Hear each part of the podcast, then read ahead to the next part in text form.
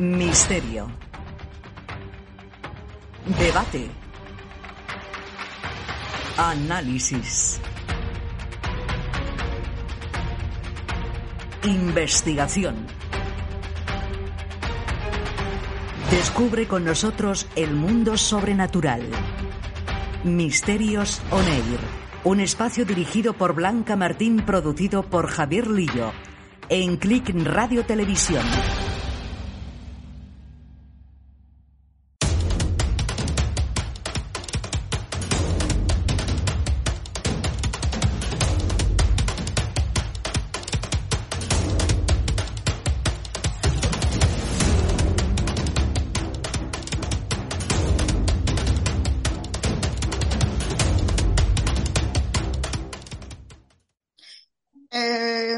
Buenas noches, amigos de Misterio Soner.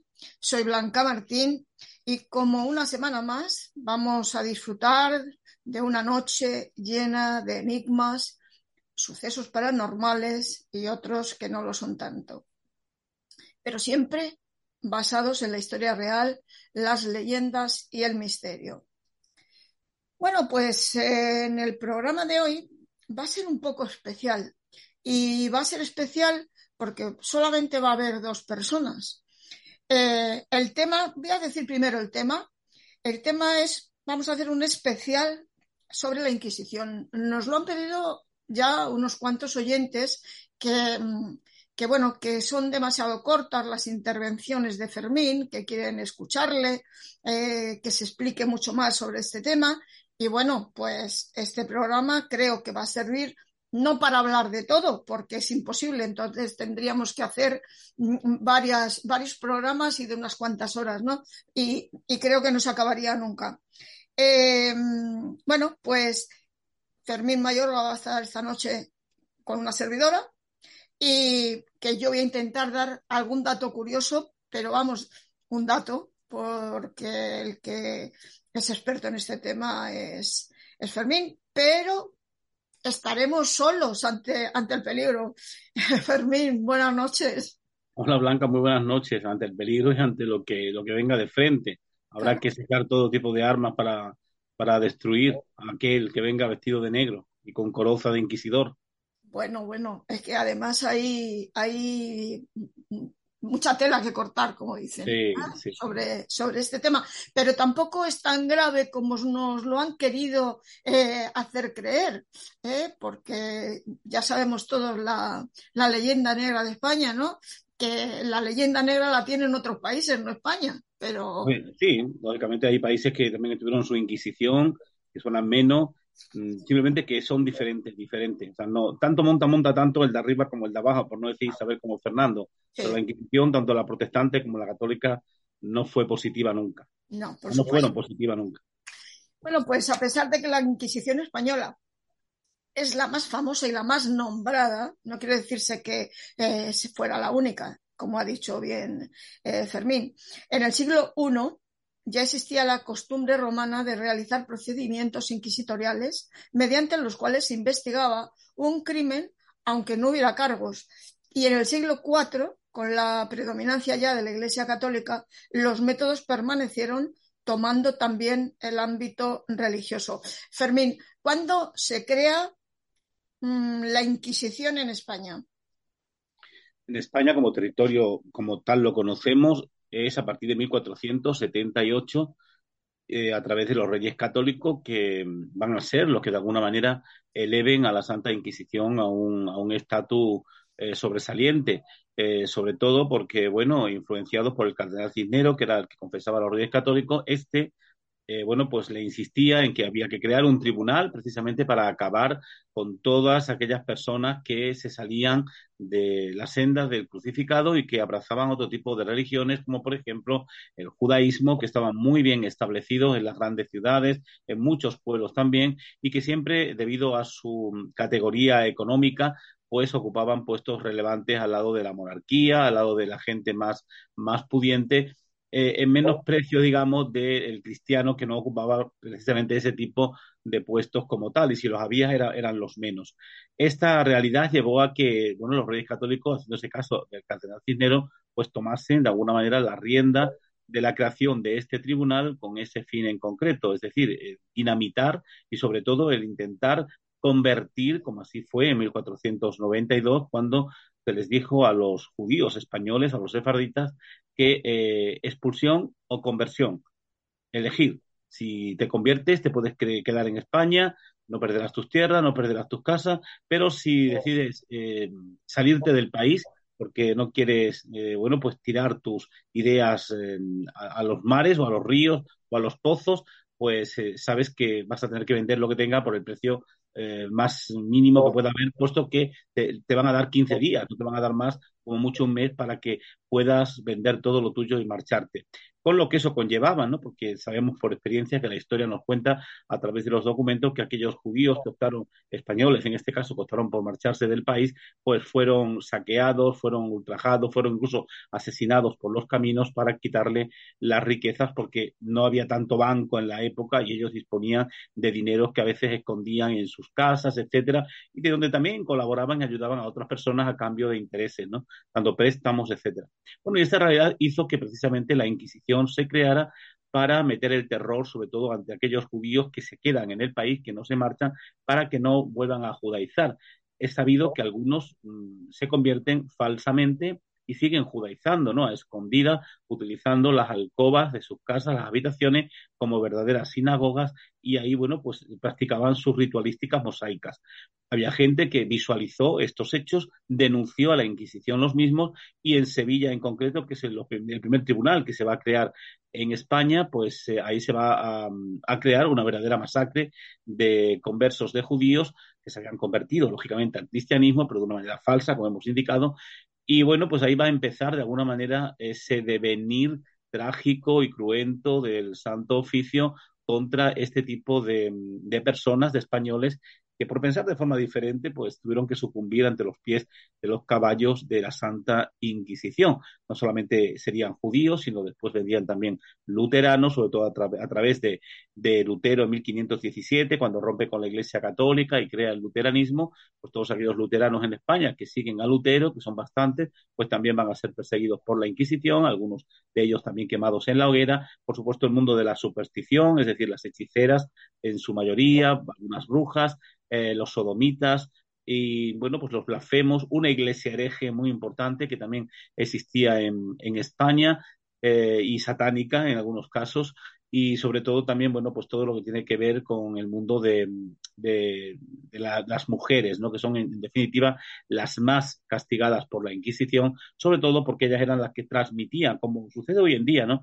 La religiosidad a sus hijos y aquellas que descendían de judíos, mientras los maridos estaban vendiendo sus telares o sus joyas en determinados lugares, ellas en casa se encargaban de seguir transmitiendo lo que sus antecesores les habían transmitido, guardar el sábado, por ejemplo, si eras judío, guardar el viernes si eras musulmán, etcétera, etcétera. ¿no? Yo creo que esta es la clave para entender el porqué de la Inquisición y esa persecución contra aquellos españoles que simplemente eh, tuvieron la mala suerte de nacer en esa época y tener en su cerebro la semilla que durante siglos sus familiares les habían transmitido y las tradiciones que habían vivido de una manera libre, en muchos de los casos, no en otros, y que al final pues tuvieron que sucumbir. Sí, eh, de todas maneras, eh, muchas personas eh, se convirtieron a la Iglesia Católica a la fuerza, pero otros lo hicieron por los beneficios que pudieran obtener. los judíos conversos, que tenían menos categoría que los, que los católicos, Además, los únicos que estaban autorizados en ese momento a hacer ciertas transacciones económicas, me imagino que mm, económicas a nivel, digamos, actualmente bancarias, ¿no? Eran, eh, eran los católicos. Pero, sin embargo, eh, los, los que se habían convertido al catolicismo, que estoy hablando y tú me dices si esto está bien, eh, los que se habían convertido al catolicismo los, los seguían controlando, los seguían controlando y muy de cerca eh, la Inquisición, ¿no?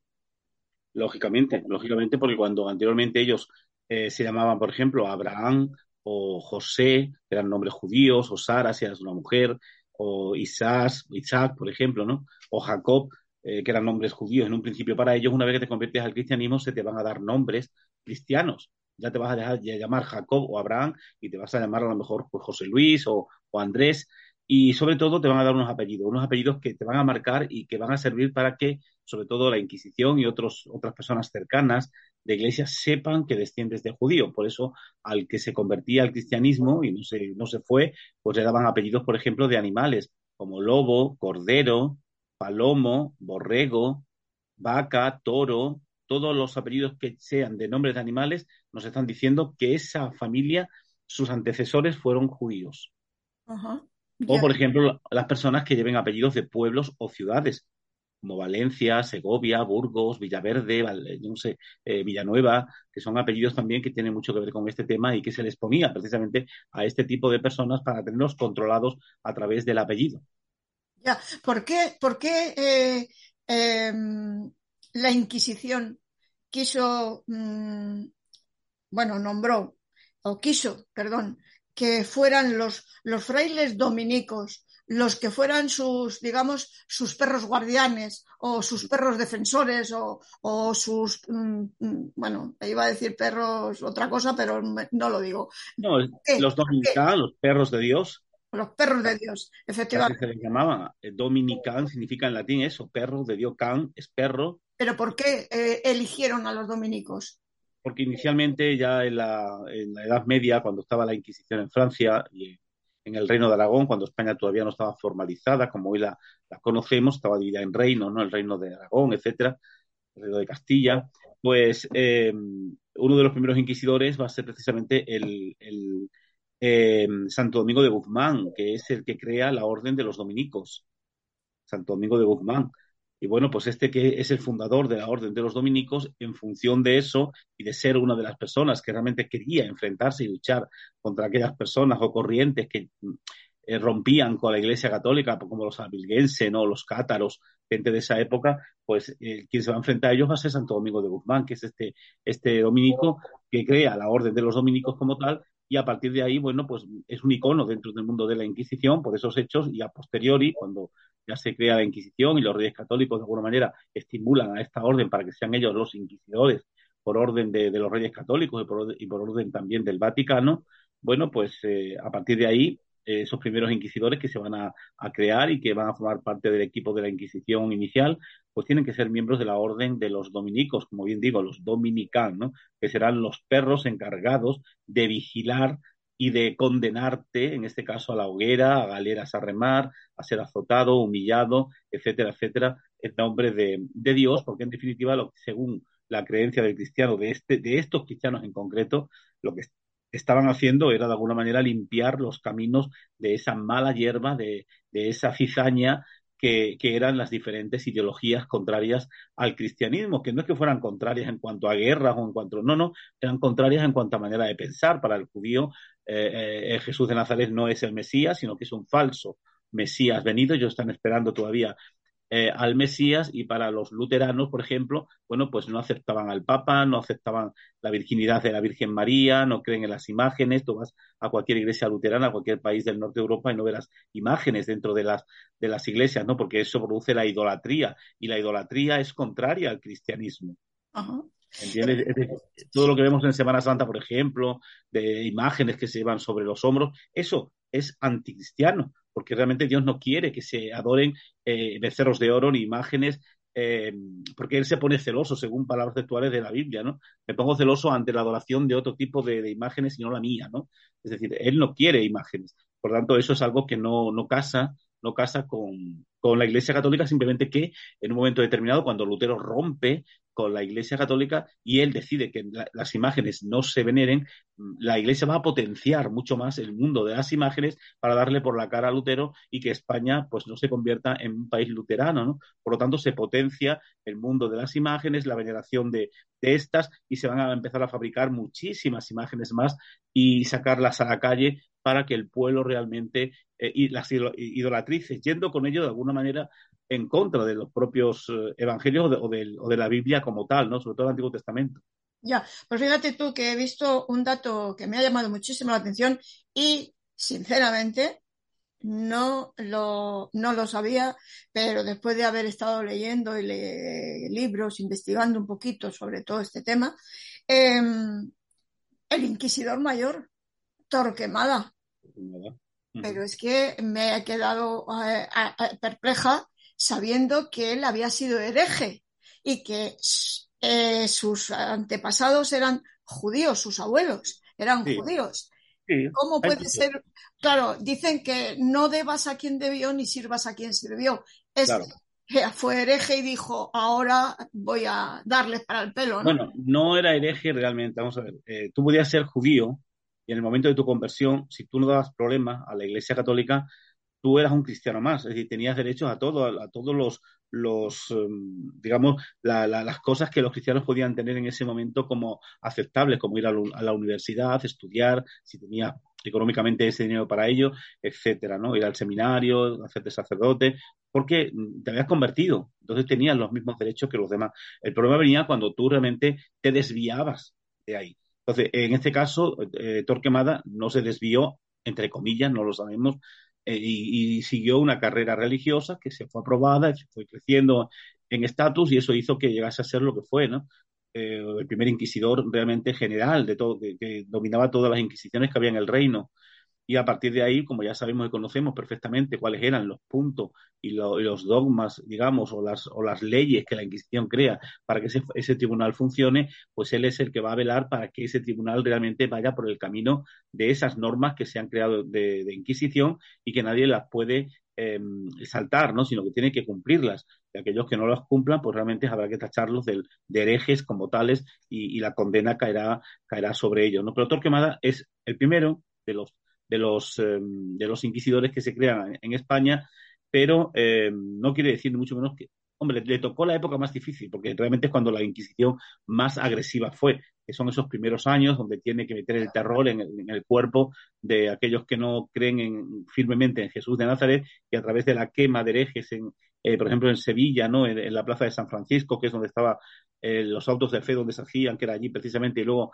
en Tabladas, que era donde estaba el quemadero de la Inquisición, precisamente. Bueno, pues todo ese tipo de, teatralización con ese tipo de espectáculo, pues hacía que realmente la gente de Sevilla fuesen yendo por esa senda que les interesaba a la monarquía y, por supuesto, a la Iglesia, puesto que estaban ahí en un perfecto matrimonio, en un perfecto maridaje, empujando, empujando a la, a la sociedad por aquellos intereses que a ellos realmente les interesaba que era la unidad de España, en definitiva, y bajo un mismo manto que era el manto de la religión católica.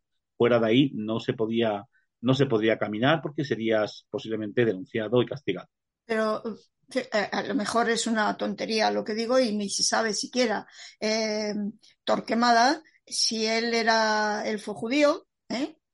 Y los era judío y sus orígenes y sus padres eh, fueron también eh, judíos. Eh, la familia se convirtió entera al catolicismo. ¿Sabes si se convirtió, si tienes alguna noción, alguna idea? Porque ya es muy complicado, a lo mejor por, por te tienes que meter en investigaciones de aquella época y creo que es difícil, ¿no? No, pero en este caso sí, se convirtió al cristianismo porque si no, él no hubiera tenido derecho a ser sacerdote. Se carga toda la familia, lógicamente. En, el momento, en el momento que aparecía algún hereje en tu linaje, condenado por la Inquisición, por judaísmo, por ejemplo, mm, tú ya no podías acceder a, ningún tipo de estudios. te, se cerraban todas las puertas, no podías ejercer, y mucho menos en la iglesia, en la carrera eclesiástica, no podías ser sacerdote ni, ni nada, ¿no? Eh, por lo tanto, eh, en su familia no hubo nunca ningún hereje y pudo perfectamente eh, tirar para adelante. Es como Teresa de Jesús. Santa Teresa de Jesús también desciende de judíos, pero en su familia nunca hubo judíos condenados por la Inquisición. Por lo tanto, se aceptaba eso, el propio Miguel de Cervantes, ¿no? también era descendiente de judíos, pero como no hubo ningún tipo de mácula, de, digamos, punzada negra en su familia, pues eso quiere decir que podía perfectamente acceder a cualquier puesto, ¿no? Y ser honrado y ser venerado, etcétera, etcétera. El problema venía cuando tú realmente tenías descendientes de herejes, es decir, personas que habían sido condenadas en tu familia y eso ya te marcaba durante muchísimas generaciones y no, podías, no podías tener derecho a, llevar espada, a, a, llevar oro ni plata, a montar a caballo, no podías viajar a India, no podías utilizar el color carmesí, era el color de la hidalguía, del día de fiesta, todo esto te lo prohibía el hecho de que tú en tu descendencia habías tenido algún hereje. Ya. Eh, hemos estado hablando hace un rato, ah, bueno, has estado hablando sobre el tema de, los más perseguidos. Los más perseguidos creo que fueron los moriscos, bueno, los judíos en primer lugar, creo, y los moriscos, aparte de otros más. Eh, pero en realidad, ¿quiénes fueron los más castigados de todos? Vamos a ver, aquí hay varias, varias líneas. Es decir, por un lado, el, judaísmo, las personas que abrazaban el judaísmo, que se habían convertido al cristianismo y seguían judaizando a escondidas, por lo tanto su conversión no era real, eh, que eran castigados muchos de ellos a la hoguera, a ser quemados vivos como ejemplo, como escarmiento para que el resto de gente que visualizaba el auto de fe no cayesen si seguían abrazando el judaísmo a escondida o descendían de, de este tipo de linaje, no cayeran en esos mismos errores, porque si no ya sabía lo que se les iba a ocurrir. Y luego estaban también eh, los moriscos, que lógicamente cuando cae el reino de Granada, que es prácticamente cuando la Inquisición está ya creada, en el 78 es cuando se crea la Inquisición, en el 478, pues el, en el 1492 eh, es cuando cae el reino de Granada, prácticamente. Entonces, eh, al caer el reino de Granada, por ejemplo, en esa zona de Andalucía, inclusive toda, la, toda el área también de Córdoba y de, otras ciudades andaluzas, aunque cayó antes, antes que Granada, había una sociedad que pensaba en el Islam, que creía en el Islam, porque durante 800 siglos pues, se había insertado en la mente de esas diferentes generaciones pues guardar el, viernes y no el domingo, eh, circuncidar a los niños, eh, casarse por el rito islámico, en definitiva, guardar, el ramadán, todas las fiestas tradicionales la fiesta del Cordero que se hacía o se hace hoy en cualquier país islámico, todo eso se hacía en, toda España prácticamente, menos en Asturias, que es donde el Islam no penetró. Pero en el resto de España eh, el Islam estaba establecido eh, y ahí se practicaba todo este tipo de ritualística en Madrid, en Badajoz, etcétera, etcétera. ¿no? Bueno, pues cuando se va reconquistando el país poco a poco, y en este caso el último reino, que es Granada, pues cuando cae, eh, los reyes católicos se encuentran con una Granada que está islamizada. Es decir, ¿cómo cambias tú la mentalidad de esa gente, de esa sociedad que durante siglos ha estado abrazando el Islam? Pues con muy buenos sacerdotes que tenga lo vas a conseguir a través de la predicación. Va a tener que ser a través del terror. Y precisamente los moriscos, que son aquellos que se convierten, que le van a dar la misma opción que le dieron a los judíos en 1502 en concreto, les dicen conversión o expulsión, y a partir de ahí, en 1502, algunos se marchan, la mayoría se quedan por no perder sus casas, sus tierras, etcétera, y esa conversión, pues al igual que los judíos, va a ser falsa también en muchos de ellos, y esto hace que la Inquisición tenga que actuar contra ellos, siendo muchos también los quemados para meter también el terror dentro de esa comunidad y para que otros aprendan a través de ese escarmiento a no caer en esos mismos errores, porque si no ya sabe lo que les puede venir encima. Esa sería otra línea a seguir de gente inicialmente condenada de una manera brutal en esos primeros años de Inquisición. Y por supuesto los sodomitas también, es decir, los homosexuales, el lesbianismo, todo esto también se condenaba directamente con la hoguera porque se tenía la creencia en época medieval y, continuó a posteriori ya en época moderna de que precisamente, bueno, pues estas personas eran las que provocaban los maremotos, los terremotos, provocaban todas las desgracias naturales y por lo tanto había que acabar con ellos. El encontrarse en un barco, por ejemplo, que iba a Indias a una persona homosexual que había sido infragante y cogida con otro hombre, rápidamente lo que se hacía era actuar contra ellos y lanzarlo por la borda, porque eso equivalía a que si realmente se mantenían ahí, podía eh, zozobrar el barco, podía ir a pique, podía crearse una enfermedad dentro del barco, la peste o cualquier otro tipo de historia, y por lo tanto había que acabar con la vida de, esas personas que habían sido infragantes y a lo mejor cogidas teniendo eh, sexo, ¿no? Pues así se acababa con ellos y, directamente serán quemados en la hoguera, en tierra y en mar, como hemos dicho, lanzado por la borda, eh, por posible, según las creencias de la época, negatividades que pudiesen ocurrir dentro de la nao. Ya, ya. ¿Qué ocurría eh, cuando, cuando se detenía eh, a, un hereje o al hereje en general? Eh, a los herejes, vamos. A los herejes. ¿Qué, pues, ocurría? Inicialmente todo, todo venía dado por una denuncia, por una denuncia que en muchos casos también podía ser falsa, pero en este caso la Inquisición no, no, no, hacía caso a esa falsedad hasta que no se demostrase a posteriori. Por lo tanto, inicialmente lo que hacían era detenerte, eh, en tu casa la, la, digamos, la, la, vetaban, es decir, no podían entrar determinadas personas porque a partir de ahí se te confiscarían también los bienes. Eh, te dan una semana para recoger tus cosas y en un carro de la época te tienes que echar tu colchón, llevarte algunas ropas, etcétera, porque se ve que ibas a la cárcel de la Inquisición, ¿no? a las cárceles secretas del Santo Oficio, a la espera de que durante un año o año y pico, dos años, que era lo máximo que tardaba, pues tuvieses alguna audiencia con los inquisidores y te tomasen declaración de los hechos que te habían acusado. Eh, si eras judaizante, pues de, los ritos que ya hemos hablado, si eras morisco, pues de guardar también los ritos que hemos eh, nombrado, etcétera, etcétera, o si eras una hechicera, pues de supersticiones, conjuros, etcétera.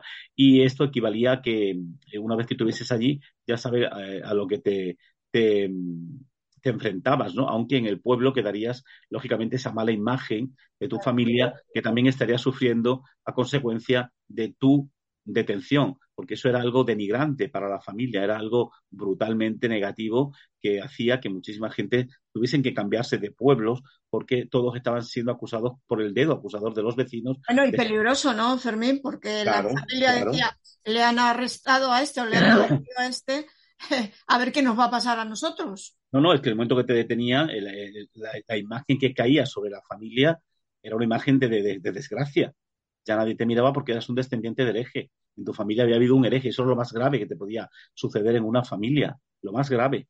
Por lo tanto, mm, e-, eso equivalía a que rápidamente eh, mucha gente decidiera marcharse del pueblo a otras poblaciones donde no las conocían para vivir de una manera mucho más tranquila, ¿no?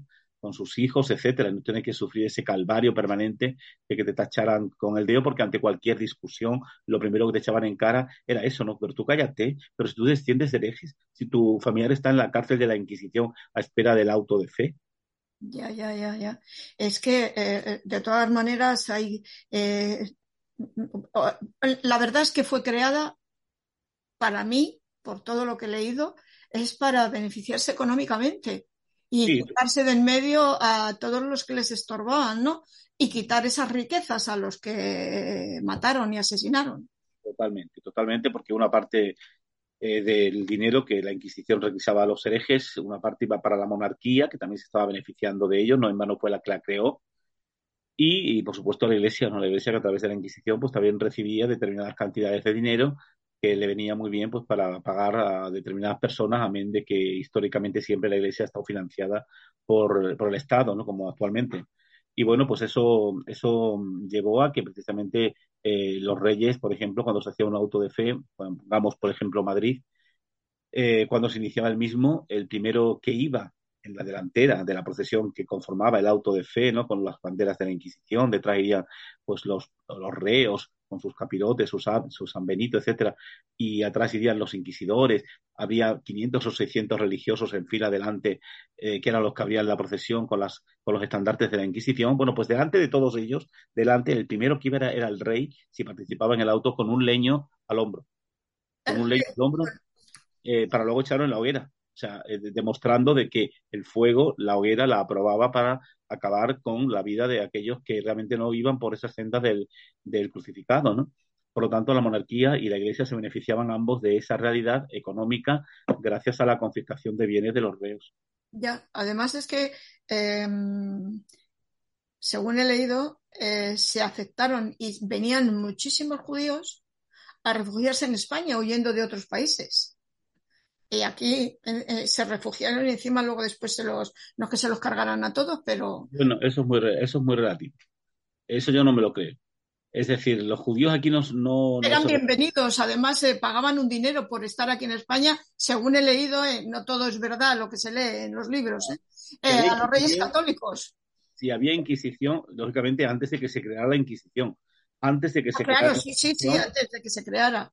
Antes sí, porque España bueno, era, era beligerante en ese sentido y no había tantos problemas con los judíos. Había casos muy concretos donde había algún tipo de, digamos, de, brutalidad por parte de algún sacerdote que encendía a las masas en las iglesias para ir contra ellos, pero si no, la mayoría, bueno, pues vivían con una cierta tranquilidad y, ponían sus negocios en marcha de una manera siempre muy potencial, ¿no? Pero eh, la realidad eh, es que durante la Inquisición, vamos, a ningún judío se le ocurriría venir de ningún país donde eran aceptados no, me refiero antes, antes que se les recibían con, con los brazos abiertos, daban un dinero al, Estado, ¿eh?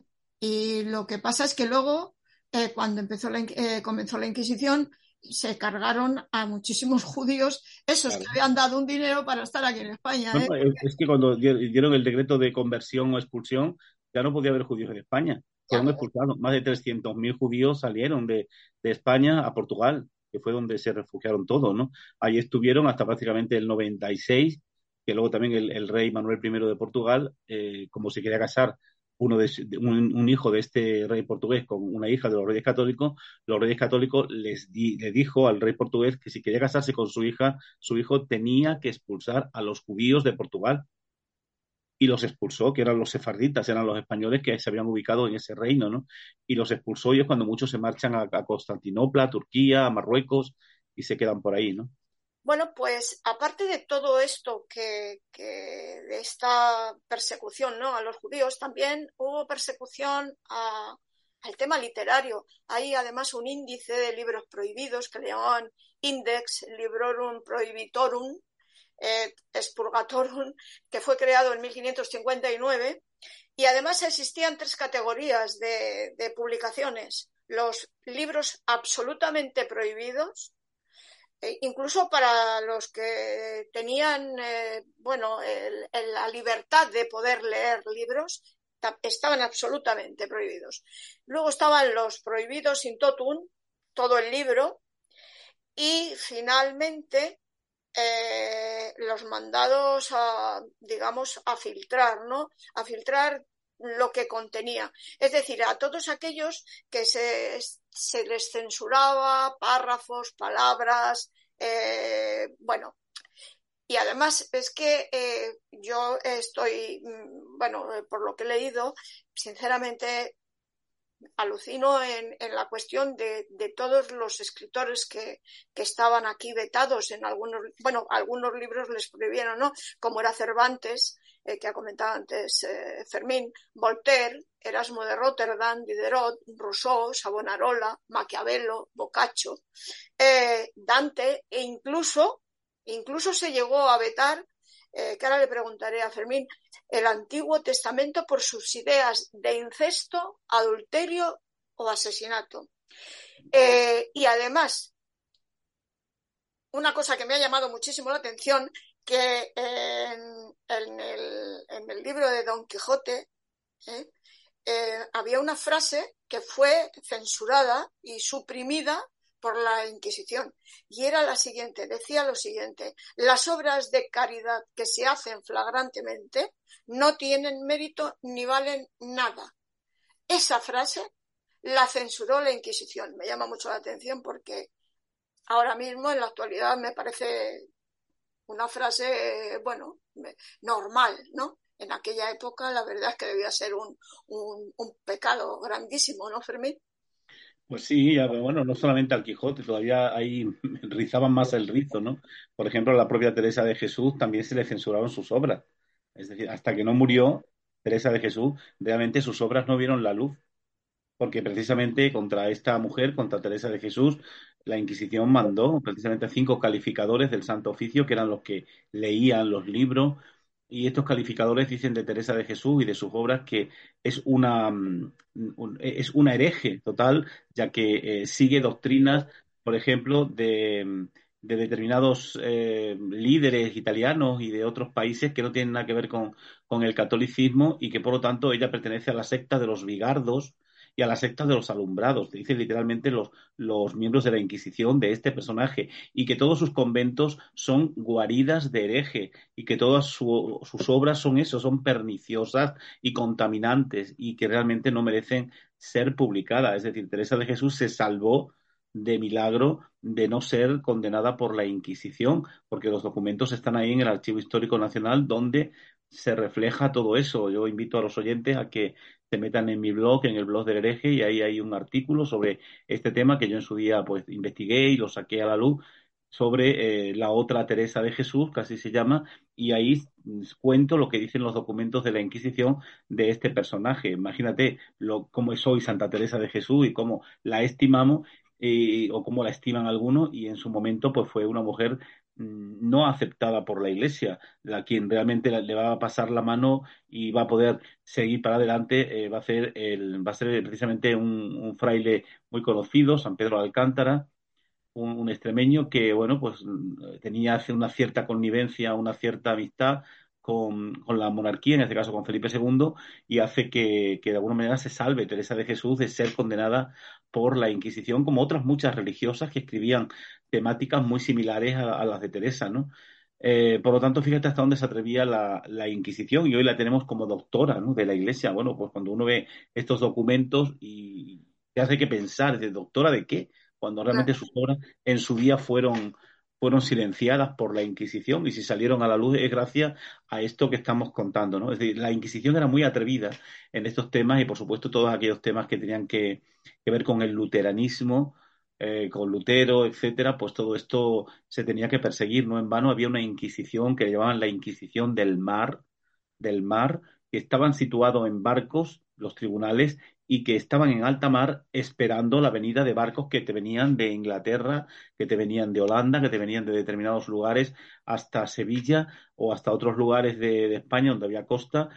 Eh, con sus barcos para dejar víveres, para dejar determinado comercio que había ¿no? entre los países porque sabían que eh, debajo de, los barcos pues había libros prohibidos que a veces traían en determinados baúles, ¿no? Y esto hacía que la Inquisición del Mar, eh, antes de que ese barco pasase, eh, fuese, mm, y fuese vigilado y fuese realmente, bueno, pues vaciado todo cuanto había en el mismo dentro de, de, esa zona donde se podían esconder los libros, que eran en la barriga, nunca mejor dicho, del, del barco, y si realmente no había nada, bueno, pues podías pasar, pero como encontrase, como hay muchos casos de barcos que encuentran libros prohibidos, pues rápidamente el barco es requisado por la Inquisición, toda la tripulación es apresada, llevada a las cárceles de la Inquisición de Sevilla, por ejemplo, que es uno de los tribunales donde más te encuentras este tipo de, de apresamientos por llevar libros prohibidos y esto hacía que mm, se quemasen a muchos de ellos. Por eso cuando a veces decimos, oímos decir, ay, es que los ingleses eh, hablan muy mal de España con respecto a la Inquisición y nos ponen a, a parir por el tema de la Inquisición, pero es que también a los ingleses hay que decirle que en parte llevan razón, porque muchos de estos ingleses que venían a España a, traer esas mercancías, pues ellos visualizaban, por ejemplo, en Sevilla, en la plaza de San Francisco, esos autos de fe donde luego condenaban a la hoguera a esas personas que, que traían ese barco repleto de mercancías, pero también llenos de libros prohibidos, ¿no? Por lo tanto, eh, ya no solamente es que quemasen a esos hombres que ocupaban el barco, sino que la misma nave también la quemaban, porque la consideraban, la consideraban una, mm, una nave hereje, ¿no? Porque había traído dentro de la misma eh, libros prohibidos y por lo tanto estaba contaminada. Eso es como cuando cogían, por ejemplo, a una persona practicando la zoofilia con una burra o con cualquier otro animal.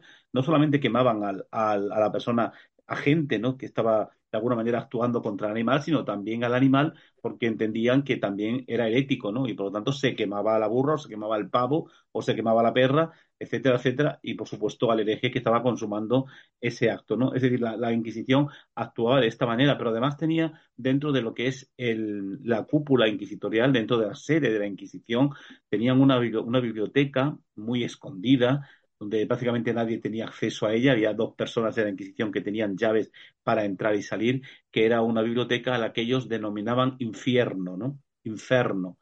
Infierno, porque ahí estaban todos los libros que ellos consideraban heréticos, prohibidos, que se habían requisado a determinadas personas y que solamente podían entrar a llevar o sacar en un momento determinado esos libros, eh, bueno, pues para algún inquisidor o para otras personas que le habían pedido leerlo. Para eso la Inquisición daba licencias previo pago a determinadas personas que ellos consideraban que podían ser prudentes y a las que se le podía dejar algún libro de estos para, para ser leído, ¿no?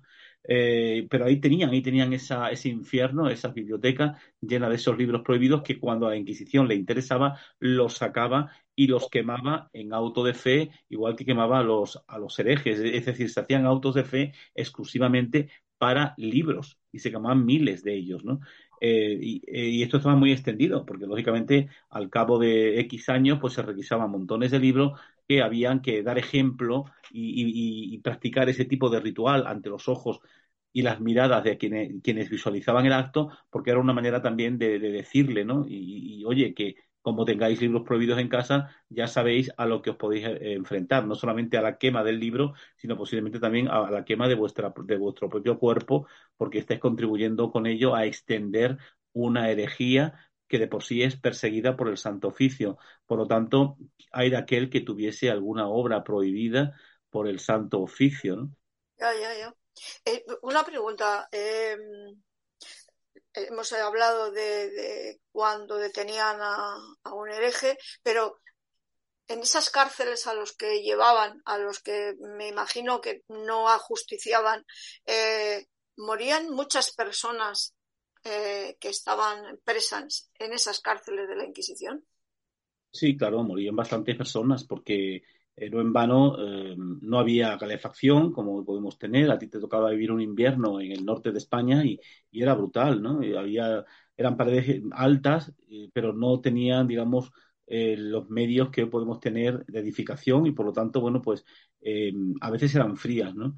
Y a, mí de eso, bueno, pues eh, la ropa que, tenías era, una, era la que tú te habías llevado de casa. La Inquisición no, no, no te daba otra ropa, otra vestimenta más que la que tú tuvieses. Y si querías algo más, tenías que pagártela tú, si tenías dinero aunque la Inquisición también a veces tenía una parte económica para comprar determinadas prendas a a presos que realmente eran pobres de necesidad, ¿no? Y a veces se las compraba y se razonaba, pero luego cuando podían y había dinero porque le había venido de la calle al reo por parte de algún familiar, pues le requisaban el dinero para el pago de esa, de esa prenda. Pero morían muchos porque lógicamente las enfermedades, eh, igual que hoy podemos coger la gripe y la podemos curar a los tres días, en aquella época coger la gripe poco menos que era una enfermedad gravísima, ¿no?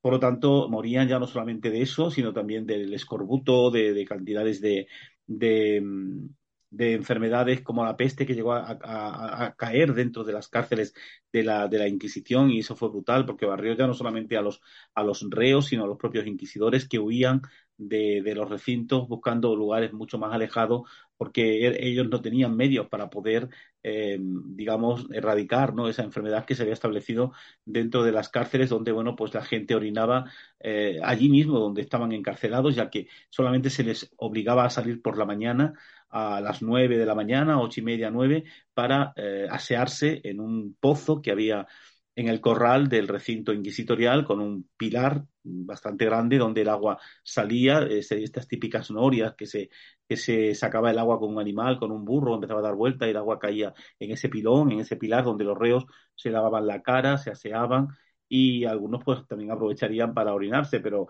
eh, sobre todo tú fíjate, personas con de más de 50 años, donde la próstata eh, estaba exactamente igual establecida como estaba hoy, simplemente que se desconocía, pues esas ganas de orinar muchas veces hacía que no pudieras salir de la, de la cárcel, tenías que orinarte mismamente allí. Entonces, todos esos olores, todo ese tipo de, de inmundicias, pues hacía que se cogiesen muchísimas enfermedades y muchísima gente moría por esa razón, aunque también hay una, una mayoría de personas que mueren por los maltratos en la tortura y por todo lo que habían sufrido, brazos rotos, piernas rotas, en las, en las torturas que se desarrollaban. Una pregunta, Fermín. Aparte de estas enfermedades, la peste, todas estas eh, que has estado comentando, eh, es que tengo varias preguntas sobre este tema. Entonces, también eh, se comenta bueno, se dice, me imagino, que em, la locura fue algo muy común entre los reos, los que estaban presos, ¿no? Sí, la locura también, por supuesto, porque la gente desesperaba, es decir, ellos no entendían ¿no? Esa, esa posición de la Iglesia en contra de ellos de esa manera tan brutal donde ellos entendían que lo que deberían de practicar con ellos era la misericordia y la caridad, que son los valores de, eh, del cristianismo, y sin embargo veían una actuación completamente diferente, ¿no? Entonces, esto hacía que muchísima gente durante el tiempo que estuviese encarcelado y en esa, en esa cárcel donde prácticamente a veces no te comunicabas con nadie, nada más que con el carcelero, o cuando podías salir a la mañana a ese aseo, pues realmente eh, entrase en, locura, ¿no? Y una locura, eh, en muchos casos, mm, brutal, porque había gente que, que dentro de la cárcel se creían, por ejemplo, que era el mismísimo eh, Jesucristo, ¿no? Y, y, hacían o daban voces diciendo que él, era el Mesías, que había venido, que no, no, no, no, no tuviesen miedo, ¿no? Los, reos que estaban allí porque él los iba a, salvar y la Inquisición actuaba contra este tipo de personas ante la locura porque ellos no entendían realmente que aquello fuese una locura, sino que era más bien una ficción, ¿no? Algo que él estaba simulando con la idea de que a lo mejor pues no cayesen sobre ellos determinados eh, determinadas torturas que le pudiesen realmente hacer daño, ¿no? Entonces se hacían el loco y, la realidad es que la locura estaba establecida dentro de, de, los, de las cárceles inquisitoriales en algunas personas, pero porque realmente la situación los volvía locos, ¿no? Era, era mm, desesperante y sobre todo era traumático, ¿no? Y esto hacía que hay un caso, por ejemplo, de, de un hombre de, de Bayona, eh, en Galicia, que, bueno, pues precisamente eh, él decía que era Jesucristo dentro de las cárceles y, y la Inquisición actúa contra él y lo quema lo quema en la hoguera, dice, bueno, pues si eres Jesucristo te vas a salvar tú mismo de la hoguera, si lo eres, vamos a demostrar aquí públicamente que te puedes salvar. Y el hombre hasta el último momento dijo que él era Jesucristo porque su locura le, traía por, esa, por ese mal camino y murió siendo quemado en, en, la hoguera. Lógicamente de Jesucristo nada, ¿no? Pero la Inquisición no entendía que aquello era una locura, a pesar de que tenía médicos, sí, para curar determinadas heridas que se le podían hacer a un reo bajo tortura. Pero la locura no, la locura estaba también insertada y a veces ocurrían casos como el de este señor que sufrió en sus carnes esta realidad, y otros muchos, ¿eh? otros muchos que eh, se ahorcaban mismamente dentro de la propia celda con la sábana eh, porque no eran capaces de soportar pues toda, todo ese castigo y sobre todo también, nunca nos olvidemos, lo que acarreaba la familia, como dijimos al principio, ¿no? En su mente también estaba la desgracia de saber que sus hijos, que su mujer, que sus padres estaban pasándolo mal allí donde estuviesen por su culpa. ¿no? Bueno, no por su culpa, por lo que esos mismos padres, a esos mismos padres a lo mejor le habían inculcado en un momento determinado. Los padres a lo mejor se salvaron de milagro porque no, no fueron cazados hasta que realmente a él lo torturan, porque una vez que lo torturan, ese mismo reo bajo tortura va a acusar a su padre, a su madre, a sus hermanos y rápidamente la Inquisición los va a cazar porque ahí estaba la trampa. En el momento que yo cazo a todos, me puedo quedar con todos los bienes de esa familia. Mientras que si queda alguien, no me puedo quedar con todo, solamente con la parte que le corresponde a este reo que está detenido. De ahí que la tortura fuese eficaz, claro que era eficaz, pero para este fin que estamos contando, para el fin de que todos cayesen en esa tela de araña y de esa manera yo, como Inquisición, como inquisidor, me puedo quedar con todos los bienes de esa familia de conversos de judíos que eran los que tenían la pela y eran los que tenían la pasta para, para todo, para tener buenas joyas, tierras, casas, ganados, etcétera. Pero eh, es cierto que en algunos casos em, no se tenían en cuenta esas confesiones eh, bajo tortura porque pensaban que le estaban diciendo, eh, vale, me declaro culpable porque quiero que dejéis de torturarme creo que también ocurrió algo de eso, que algunos, no, algunos inquisidores no lo tenían tanto en cuenta, estas, eh, estas confesiones, ¿no? Vamos a ver, los, inquisidores ya tenían ellos la prueba de lo que este reo había hecho a través de las denuncias. Es decir, cuando yo denunciaba a alguien, yo exponía en esa denuncia los hechos por los que yo acusaba a esa persona. Por lo tanto, la Inquisición ya lo tenía en la mano el, qué es lo que había ocurrido con esa persona en determinado momento. Entonces, si tú realmente no te retractaba o no decías la verdad que en la denuncia venía, la Inquisición no te creía. Tenía que coincidir. Y si no lo decías, tú ibas a seguir eh, siendo torturado y seguirías en las cárceles de la Inquisición hasta que realmente mm, cuadrase ¿no? la, la delación que sobre ti había caído con lo que tú estabas de alguna manera comunicando a la Inquisición.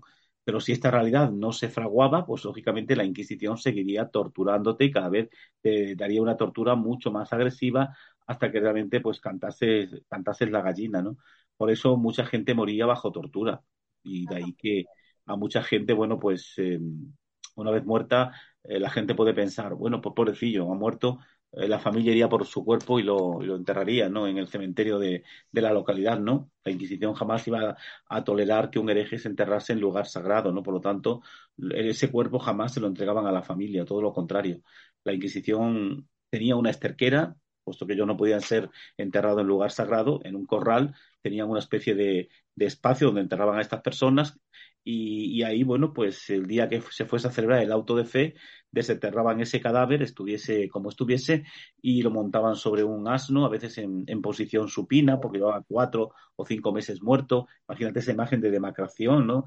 gusanos inclusive por el cuerpo y que toda la gente visualizaba ese hecho o, huesos simplemente del, del, difunto iban en serones metidos.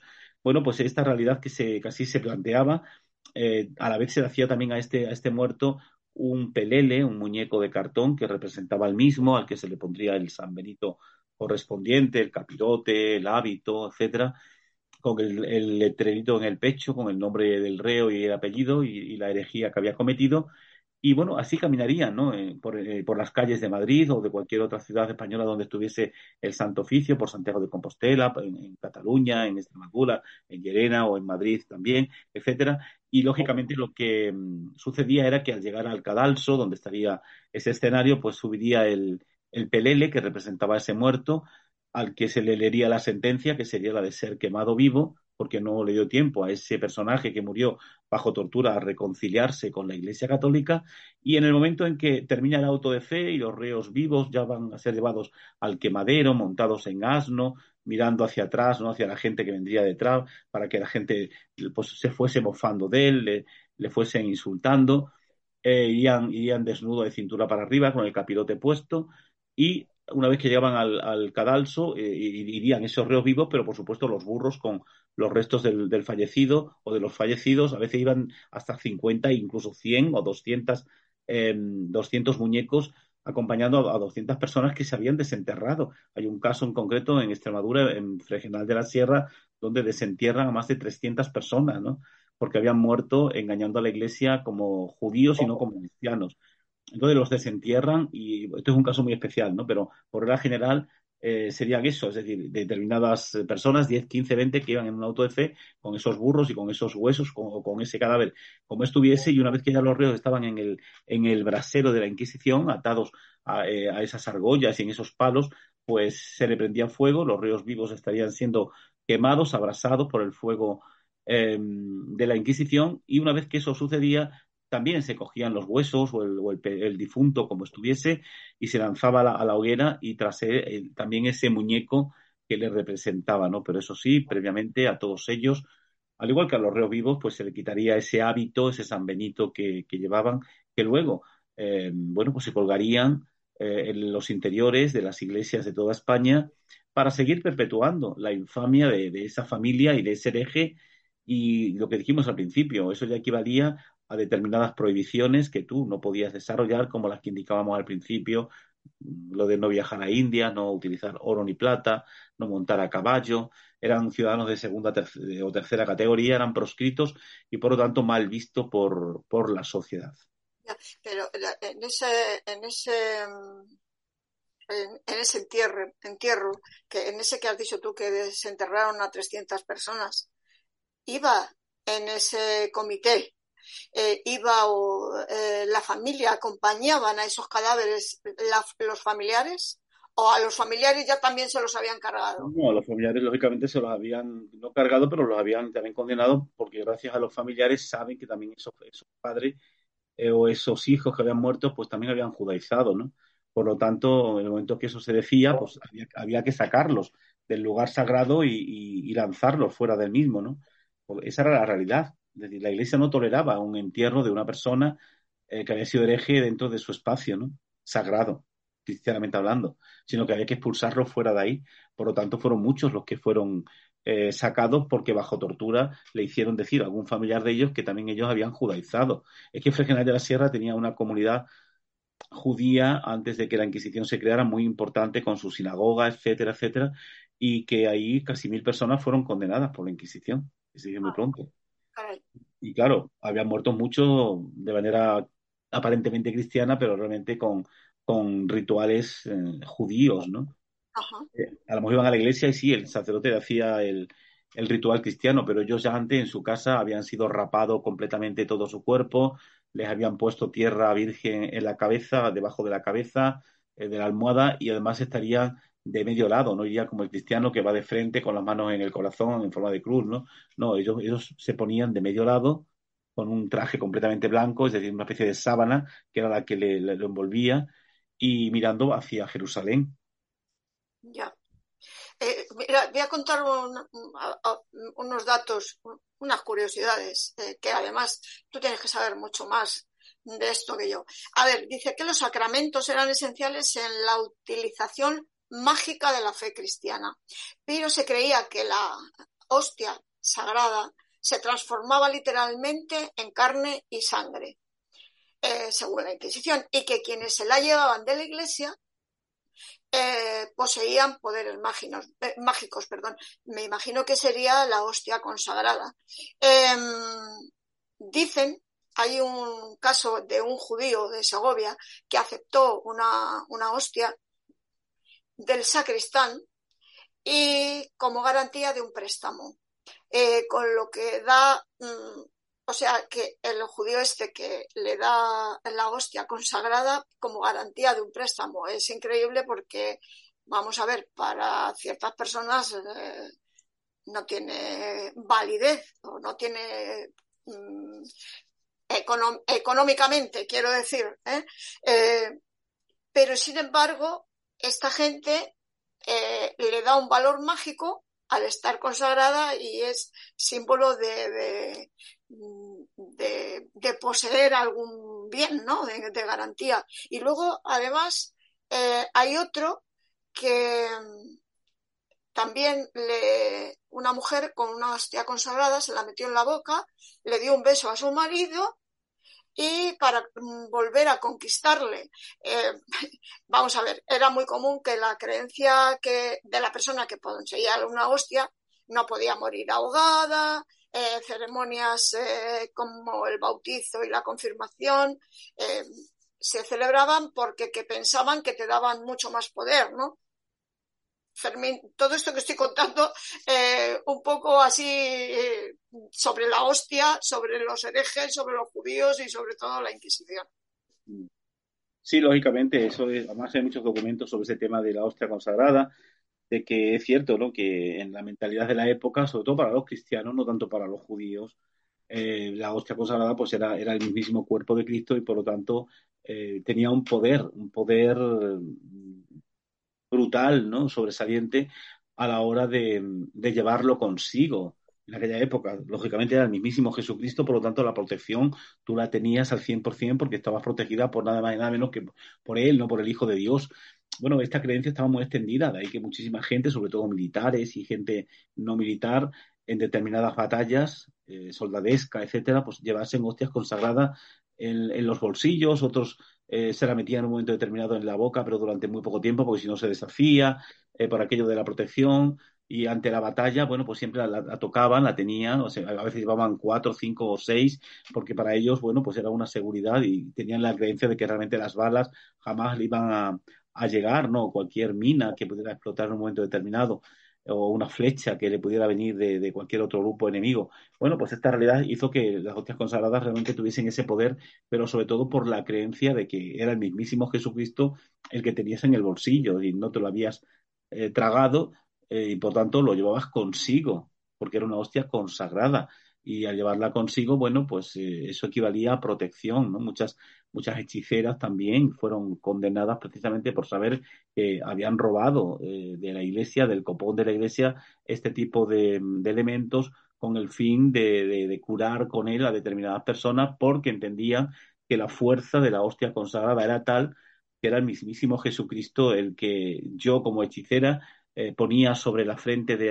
de mi cliente que había venido a intentar curarse y a través de ese tipo de posición, con cruces que hacía con la hostia consagrada, etcétera, o simplemente acercándose a la lengua para que eh, sintiese el cuerpo de Cristo, eso realmente le, le diese pues esa energía que no tenía o le diese esa vitalidad que en ese momento carecía y, la, y la hostia consagrada podía eh, llevar a cabo todo esto, ¿no? Siempre y cuando eh, se creyese a pie juntilla que así era, ¿no? que realmente estaba ahí Cristo en la misma y por lo tanto si era Cristo, el poder de Cristo era el máximo poder que podía existir y podía perfectamente paliar cualquier tipo de dolor, cualquier, cualquier evento eh, bélico, pues podría perfectamente em, eh, aquel que lo llevase, como hemos dicho anteriormente, pues no, no caer en la batalla y sobre todo, bueno, pues también a la hora de mujeres que tenían que parir, el hecho de tener cerca de sí una hostia consagrada, pues era una, una seguridad y sobre todo una, una garantía de que el parto iba, iba a ir por buen camino. Es decir, mm, simplemente había que tener claro que esa hostia era Jesús de Nazaret y por lo tanto si estabas al lado de, de, Jesús de Nazaret, representado en esa hostia que estaba consagrada por el sacerdote, pues estabas completamente protegida y no te pasaría absolutamente nada.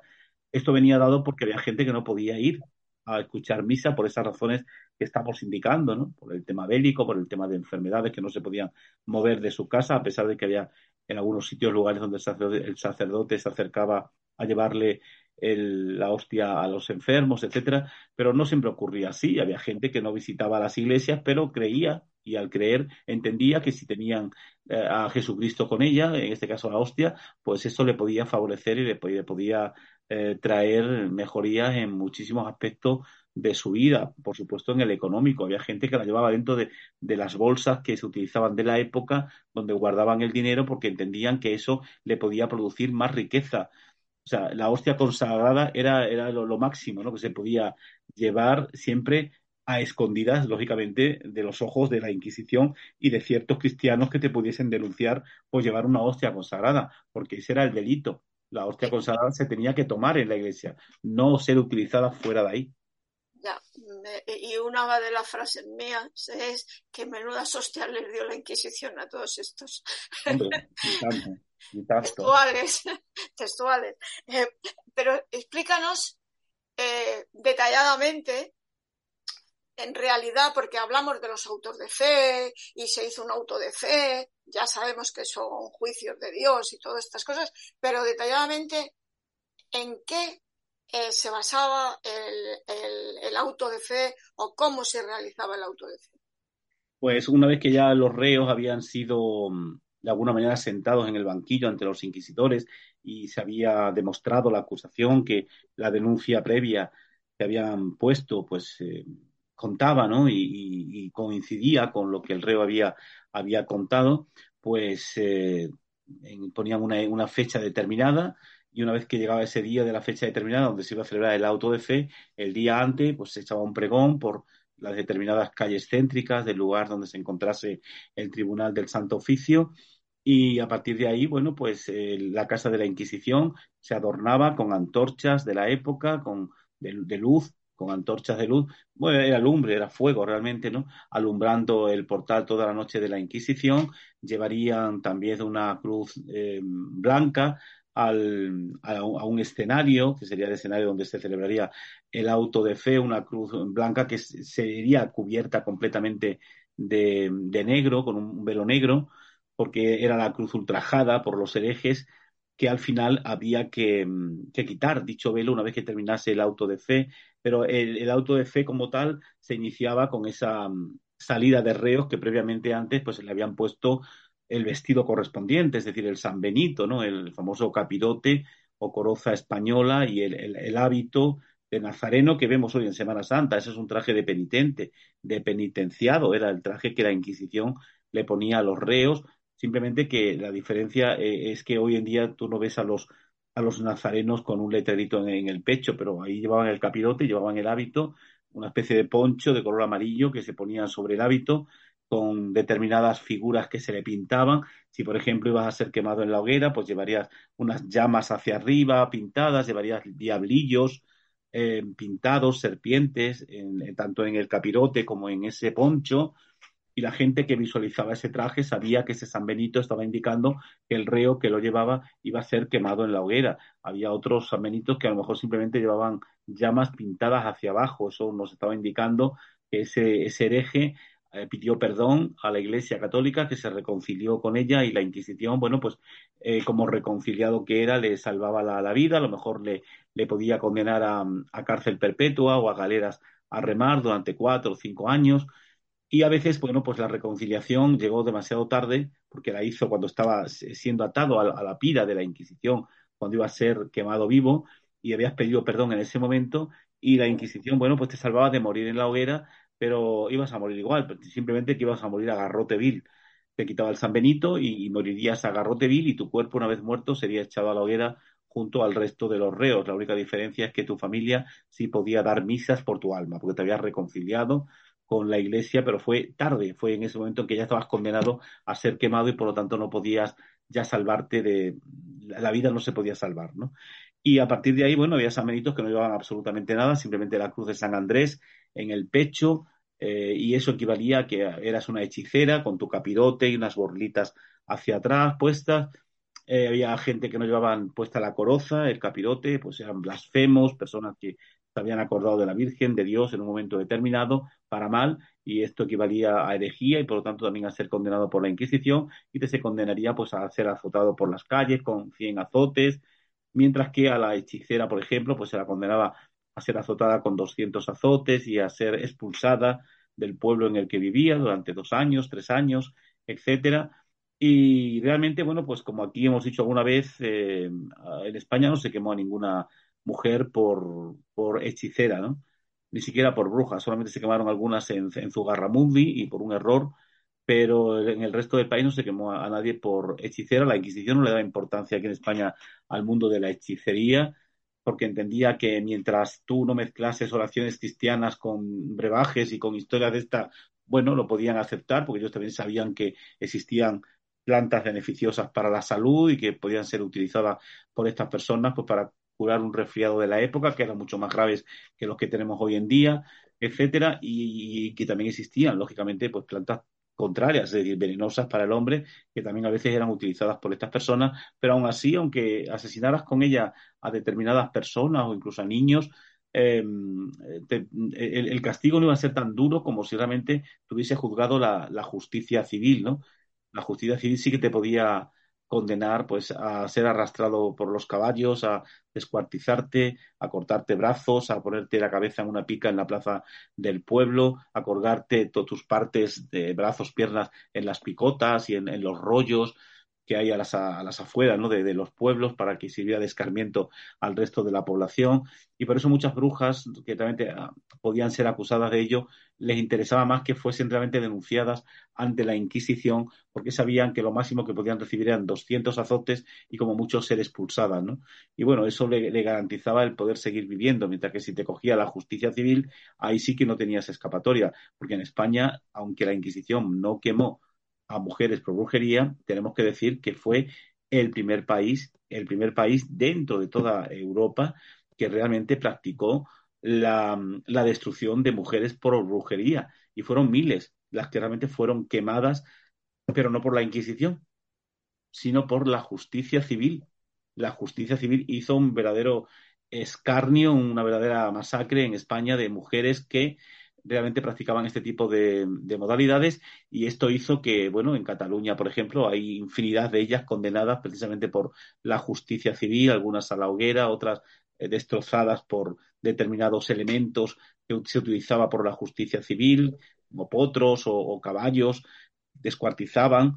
Eh, y amén de todas las historias que ya conocemos de anteriores, ¿no? de la Edad Media que se seguían practicando e inclusive en la Edad Moderna, sobre todo al inicio, luego ya desaparece, que eran las, eh, las famosas, eh, ay, no me sé la palabra, ¿cómo era? Blanca, ¿tú Las ordalías, las famosas ordalías, ¿no? Que se hacían, donde a veces me ponía una mujer eh, en un determinado bidón, la, la, la, la, la, emergía, no, la sumergían en el agua y si realmente, bueno, salía viva después de dos minutos, es señal de que realmente eh, tenía poderes, ¿no? Pero si no, es que realmente, pues, de bruja no tenía nada. Y si moría, pues había muerto, ¿no? Pero hubo una masacre, ¿eh? Hay tesis doctorales ahora mismo que se han hecho en España, eh, precisamente analizando la documentación de la justicia civil, que no de la Inquisición, donde se demuestra que miles de mujeres fueron masacradas por abrazar la superstición y el mundo de la brujería. Pero vuelvo a repetir, esto está dentro de la justicia civil, no dentro de la Inquisición. Ya, de todas maneras, había uh, algunos reos eh, que llevaban una soga al cuello y cada nudo que, llevaban en la soga significaba que eran 100 latigazos. Eh, en fin, de todas maneras, ahora te voy a hacer una, una pregunta. Ahora te voy a hacer una pregunta. Fermín, hemos estado hablando de judíos, eh, de moriscos, de, de, bueno, de muchísimas, de albigenses. supersticiones. Exacto, de todo esto, pero no hemos hablado de los niños. ¿Qué ocurre con los niños y, y, y si se llegó a condenar a los niños? Sí, claro, la Inquisición también condenaba a los niños. De hecho, eh, tenemos un caso en Extremadura, en concreto en Herrera del Duque, donde una niña de 12 años es quemada, literalmente es quemada viva, porque esta niña, influenciada por los padres, eran descendientes de judíos los padres, eh, creían firmemente de que el Mesías iba a venir en un momento determinado eh, a un pueblo de, Extremadura, cerca de Ciudad Real, cerca de Chinchón. Y de Chinchón, no, perdón, me he equivocado, de Chillón, Chillón. Y bueno, pues, Chinchón venía por los ajos. Sí, sí, sí, Chillón. Y bueno, pues ahí cerca eh, aparecería el Mesías en un determinado momento. Y claro, este mensaje se trasladó a, a, toda España, a todos los judíos de España, y se reunieron muy cerca de Chillón, pues miles de, de, de judíos, de conversos de judíos, esperando la venida del Mesías, todos vestidos de blanco, porque así fue como Inés, que se llamaba la niña, le, les dijo, ¿no? Y claro, muerto el perro, se acabó la rabia. Una vez que la Inquisición coge a la niña, pues se la lleva a Toledo, porque estos pueblos aquí de la zona norte de Toledo, de Guadalupe, etcétera, etcétera, eh, de la Siberia extremeña, eran, eran depurados por la Inquisición de Toledo y no por la Inquisición de Llerena, y por lo tanto, una vez que llega a Llerena, la niña la, la condenan y la condenan a, a ser quemada, ¿no? Eh, no, no, hubo ni auto de fe ni nada de esto para que el tema no, no trascendiese, porque era una niña y eso podía traer muchísima polémica. Pero la Inquisición tiene una ley, tiene una norma dentro de, su, de sus códigos donde te decía que los niños, las niñas de 11 años, hasta 11 años, para arriba podían ser castigadas con azotes. Y de hecho te indica el documento que podían ser azotadas con 24 azotes. Niñas que descendían de judíos, que habían mamado de la teta judía, de esa, de esa influencia paternal de los padres o, del Islam, etcétera, o hechicería, por ejemplo, que la madre le hubiera transmitido, cualquier tipo de historia. Todo esto era, era recurrido por la Inquisición y los niños eran castigados eh, ensanbenitados, es decir, salían en autos de fe junto a, junto a sus padres y sobre todo hay casos donde inclusive se les llega a, a poner delante de, de, los fuegos, de los braseros de la Inquisición para que vean cómo sus padres están siendo quemados, para que eso le marque de por vida al niño y no vuelva a caer más en esos errores gracias al miedo y al terror que eso le ha producido. A partir de ese momento, esos niños que eran menores se los entregaban a padres cristianos entre comillas, porque lógicamente eran cómplices de todo lo que estaba sucediendo, y los educarían cristianamente, no se lo darían a familiares directos, hermanos, porque si eran mayores también habían sido condenados por la influencia judía o morisca, y por lo tanto el tema de los niños es algo que, que también se practicó y son muchos, ¿eh? son muchos los menores de edad castigados por, por el santo oficio, gente de 14 años, de 15 años, mucha mujer, mucha niña, sobre todo mucha niña por el tema que dijimos al principio, por eso de que, bueno, pues la madre era la, la, que transmitía la religiosidad, tú que eres madre, pues igual que tu marido estaba trabajando fuera, la que se encargaba de llevar a catequesis, como se hace hoy en día, ¿no? A las niñas, etcétera, pues era la madre, y como muchas de ellas eran, eran de ideas con, contrarias al cristianismo, judías o luteranas, etcétera, pues transmitían este tipo de ideas y las primeras que cazaban eran a las madres, pero también, por supuesto, a las niñas, ¿no? Además, era, la iglesia era muy inteligente en esa época y utilizaba mucho a los niños también para descubrir si en su casa había herejes o no, ¿no? Sobre todo cuando pasaban niños de siete años, de seis años, en grupo de amigos por las calles jugando y pasaban por la puerta de un convento, los propios frailes o las propias monjas los llamaban para que entrasen, que le iban a dar unas rosquillas y cuando entraban le daban de comer de la olla, le daban de comer de una olla de garbanzos que llevaban tocino, que llevaba chorizo, y como ni el judío ni el musulmán podían comer cerdo, si, os, si osaban decir que no, ponían vigilancia a la casa de, estas, de estos familiares porque entendían que ahí posiblemente se estuviese practicando algún tipo de ritualística contraria al cristianismo y por lo tanto ser un, un edificio herético y había que vigilar, ¿no? Y si encontraban esa realidad, pues iban a por la familia y serían serían encarcelados. Por lo tanto, los niños a veces se utilizaban para muchas cosas, para muchos fines, desde su inocencia y sobre todo de que la Inquisición no tuvo en ningún momento misericordia ni para con ellos, ¿no? Porque los azotaba con 14, con 25 azotes, 24 o 25 azotes, lo máximo que, que, le daban, de 11 años para arriba. Y a, a los niños con 13 años para arriba eran azotados. La mujer siempre crecía antes, entonces con 11 años ya estaba prácticamente casi formada, tenía un cuerpo más maduro que el niño y al niño le daban esa opción de, los 13, pero la niña con 11 años podía ser, podía ser perfectamente castigada. Y a partir de ahí, bueno, pues, eh, ¿qué decirte? Eh, que los documentos de la Inquisición, los legajos que te encuentras en el Archivo Histórico Nacional, pues eh, es raro en los autos de fe donde no aparecen niños menores de edad, no digo niños, menores de edad, castigados por, por el santo oficio, ¿no? Y la Inquisición era inmisericordia algo que fuese un viejo de 90 años, de 100 años, si habías cometido un delito de, Inquisición, ibas a ser condenado. Son muchas las personas con ochenta y tantos años, con 90 años, que son condenados a la hoguera por abrazar el judaísmo, por abrazar el islam. Y esto, desde el punto de vista de la misericordia y la caridad cristiana, pues ya me dirás a mí tú que, esta, esta niña que has estado comentando, Inés, ¿no? Inés de Herrera, Inés de Herrera. Ella era, era, natural de Herrera del Duque. Sí, y, y, esta niña qué edad tenía? Pues tenía 12 años. 12. Pero mm, si eh, a lo mejor he entendido mal o te he entendido mal, esta niña fue condenada a la hoguera. A la hoguera. Inés, de, de hecho... Y, y, si me, eh, quiero decir que, que debido de, lógicamente, diciendo a todos estos eh, judíos que iba a venir el Mesías, eh, eh, fue tan grave, tan grave porque no se podía condenar a un niño a la hoguera, ¿no? Se claro, por eso no lo hicieron público. Ya. Es decir, a la, niña, a la niña no la quemaron públicamente porque estaba prohibido. La Inquisición no podía quemar a un menor públicamente, como máximo azotarlo. ¿Entiendes? Pero en este caso parece ser que a la niña la queman y de hecho, bueno, pues tú te metes en internet y ahora mismo hay una fiesta que se llama la fiesta de la moza judía en este pueblo, en Herrera del Duque, que además yo fui el que descubrí ese caso.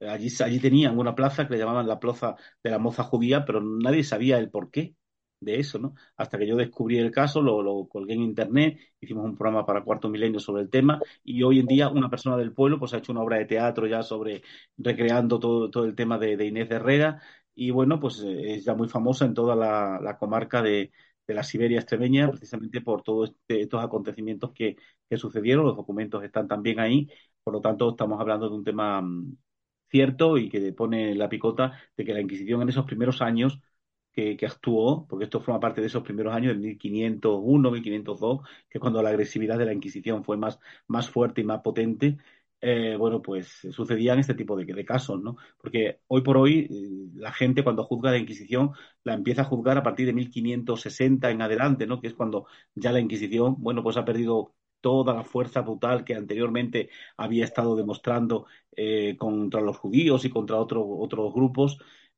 pero sin embargo, cuando uno va al Archivo Histórico Nacional, lo que te encuentras ahí solamente son legajos de la Inquisición de 1560 en adelante. Pero ojo, lo gordo lo gordo, gordo de la Inquisición no está en el Archivo Histórico Nacional. Lo gordo, gordo y lo trágico y lo cruel está en el Archivo General de Simancas, que es donde encuentras precisamente este tipo de documentos.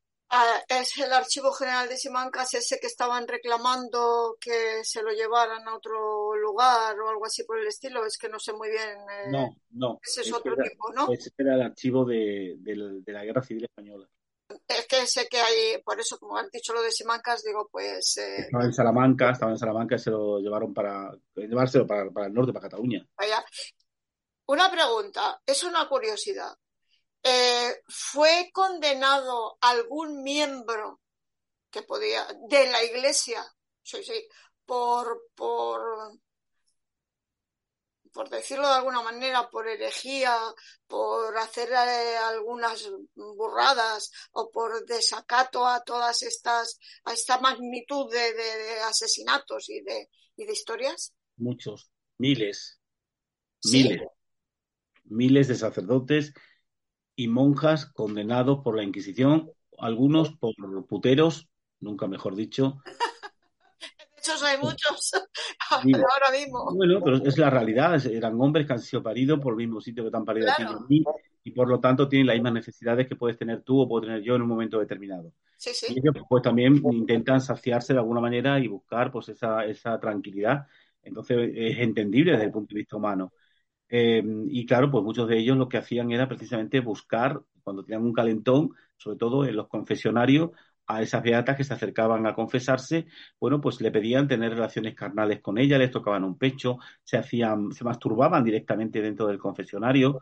Y estos los documentos te lo dicen claramente, e, eran los famosos sacerdotes solicitantes, que se llamaba, es decir, la solicitación era un pecado y era una herejía dentro del campo de la Inquisición y por lo tanto fueron miles los sacerdotes que realmente actuaron de esta manera y muchas mujeres les denunciaban por este tipo de, de actos, ¿no? Pero también hay monjas que también fueron condenadas por satanismo, las famosas monjas de Corella, por ejemplo, que asesinaron a 32 bebés en su propio convento, unas carmelitas descalzas, ¿no?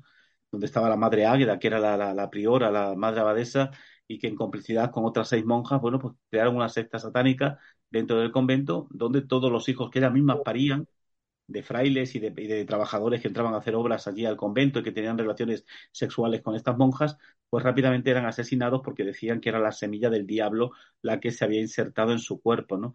Y se deshacían de los niños, los ahogaban en ese momento con una almohada o con lo que fuera, los asfixiaban y luego los enterraban en la huerta del convento donde como ya hemos contado en tu programa alguna vez, tenían un hortelano que cavaba y le cuidaba las flores, pero ellas ya les indicaban que en cierto lugar no, no cavarse porque era un lugar sagrado para ellas, donde solamente ellas podían cavar y atender esas flores que allí nacían, ¿no? Pero ahí estaban enterrados esos 32 bebés que ellas mismas habían parido, esas seis monjas, en determinados momentos, cuando son denunciadas ante la Inquisición. La madre Águeda va a morir bajo tortura, el resto de monjas la van a trasladar a Soria y no pasa absolutamente nada, pero esto sucedió en España, en Navarra, en Corella, ¿no? Es decir, estamos hablando de, eh, a pesar de que ya en algunas otras poblaciones también nos encontramos temas de este tipo. Eh, quiero recordar Son Juana de San Bernardo en Canarias, que practicó hasta la zoofilia dentro del convento con un caballo. O, por ejemplo, Sor, María del Cristo en Cáceres también, que parió a dos bebés o tres bebés y también los ahogó en un pozo extramuros del, del convento. O el lesbianismo, ¿no? que se vivía de una manera también muy potente dentro de los conventos y que hay muchísimos documentos que nos hablan precisamente de este tema. Hay un caso en concreto que yo últimamente he descubierto, es de una monja lesbiana de, Sevilla, de Sevilla, por la religiosidad que hay en Sevilla, ¿no? Bueno, pues hay un caso gravísimo, ¿no? Que sucedió en, Sevilla, según la, Inquisición Tacha, y que tiene y que traía escandalizado precisamente a toda la ciudad, ¿no? Y es que, bueno, algunas monjas del convento de San Leandro y de Santa Isabel de esa ciudad eh, salían por la noche a visitarse de un convento a otro, ¿no? Y, salían gracias a la complicidad de un, de un sacerdote que, que, era el abogado de los presos de la Inquisición, un señor que se llamaba eh, Vega Rojas, ¿no? Y precisamente una de las monjas, que se llamaba Juana Bravo, que profesaba en la Orden de San Juan y que era natural de Sevilla, era una mujer, según te dice el documento, inquieta, muy enamoradiza, y te dice además, fíjate, despepitadamente más que si fuera varón de otras mujeres como ella y especialmente de otras monjas. Bueno, pues Juana Bravo se enamoró, se enamoró de una monja que se llamaba Doña María Peñate, era una monja profesa en el convento de San Leandro, las famosas Leandras que le llaman, ¿no? De Sevilla. Era una moza de, según dice el documento, de, un talle razonable, eh, andaluza natural de Sevilla. Y bueno, doña Juana Bravo nunca vio ni, ni conoció precisamente a la Peñate y sin haberla visto, bueno, pues se enamoró tan fuerte de ella que, le donaba buenas cantidades de dinero porque ella era rica, ¿no? Y era a través de, las conversaciones que mantenía con este sacerdote eh, que, estaba influenciado, ¿no? De alguna manera por, por él. Y la persuadió precisamente para salir del convento a la calle, como el efecto pues, hizo, ¿no? Saliendo del, cenobio vestida con hábito de hombre y entrar precisamente en el convento de Santa Isabel por un agujero que, que tenía secretamente eh, en su celda, ¿no? La dicha doña Juana, para verse y de alguna manera, de alguna manera bueno, pues regalarse ¿no? con, la otra monja. Y esto lo pudo conseguir gracias a, ese religioso llamado eh, Hernando de, de, Vega Rojas y una mandadera de, de, San Leandro, del convento de San Leandro, y que había sido precisamente también mandadera de, en Santa Isabel, en el otro convento, que era una mujer muy, muy fascinerosa y amiga de, de Juana Bravo. Bueno, pues fue de noche, ¿no? Algunas veces a, a recibir precisamente a la otra monja, a la Peñate, quien salía por una pared del convento y entraba al convento por el mismo sitio utilizando una escalera, una escalera hecha de cuerda, que precisamente la Juana Bravo mandó a hacer para, para, tal, para tal propósito, ¿no? Y bueno, que en la celda pues cenaban, bailaban, estando, eh, por ejemplo, la Juana Bravo vestida de hombre, ¿no? Así hasta el amanecer y te dice el documento que salían por el mismo lugar a recogerse a su convento, acompañándola siempre este religioso, el, Rojas, y otro más que se llamaba Aguilar, ¿no? Y el licenciado Rojas, que es el abogado de presos que hemos indicado, le decía que no temiesen que él era un ministro de la Inquisición y que a ella no les iba a pasar absolutamente nada, ¿no? Bueno, pues casos como esto hay, hay muchísimos que están tal y como te lo cuento, están en el documento, ¿no? Quizá mucha gente de Sevilla o actualmente conoce el convento de las Leandras, que no sé si seguirá activo o no, el de Santa Isabel, pero en todos lados se cuecen habas también, ¿no? Porque lógicamente, como dije al principio, es normal que esto suceda porque a las niñas con cuatro años, con tres años, o cinco años ya la metían en los conventos para ver si se hacían monjas, ¿no? sobre todo a la primera hija que parías, por aquello de que esto te le daba honra a la familia, o si eras niño, pues sacerdote, eh, si eras el primer hijo, ¿no? Te metían también con ese fin por la, el caché que le daba a la familia si realmente conseguías llegar a ser o pertenecer a alguna orden religiosa. Y claro, cuando tenían 14, 15 años o 13 años y aquello le picaba, ya decían que el hábito se lo llevasen a, otro lado, ¿no? que ellas, querían participar de lo que la naturaleza le había dotado y vivirlo como es el caso, por ejemplo, de, estas monjas que actuaban de esta, de esta manera. Es decir, lo que se prohíbe al final más se hace y de qué manera, porque estas saltaban las tapias y, se colaban y a, través de cualquier agujero y utilizando escaleras se veían y, vivían una fiesta eh, perfectamente bien hecha dentro de, las celdas de, una u otra, ¿no? Es decir, eran eh, gente que vivía la religión de día de una manera intensa, pero por la noche se transformaban. Ya. Eh, de todos los, de todo lo que has investigado o de todos los casos que has investigado, ¿qué caso o qué casos te han impresionado más?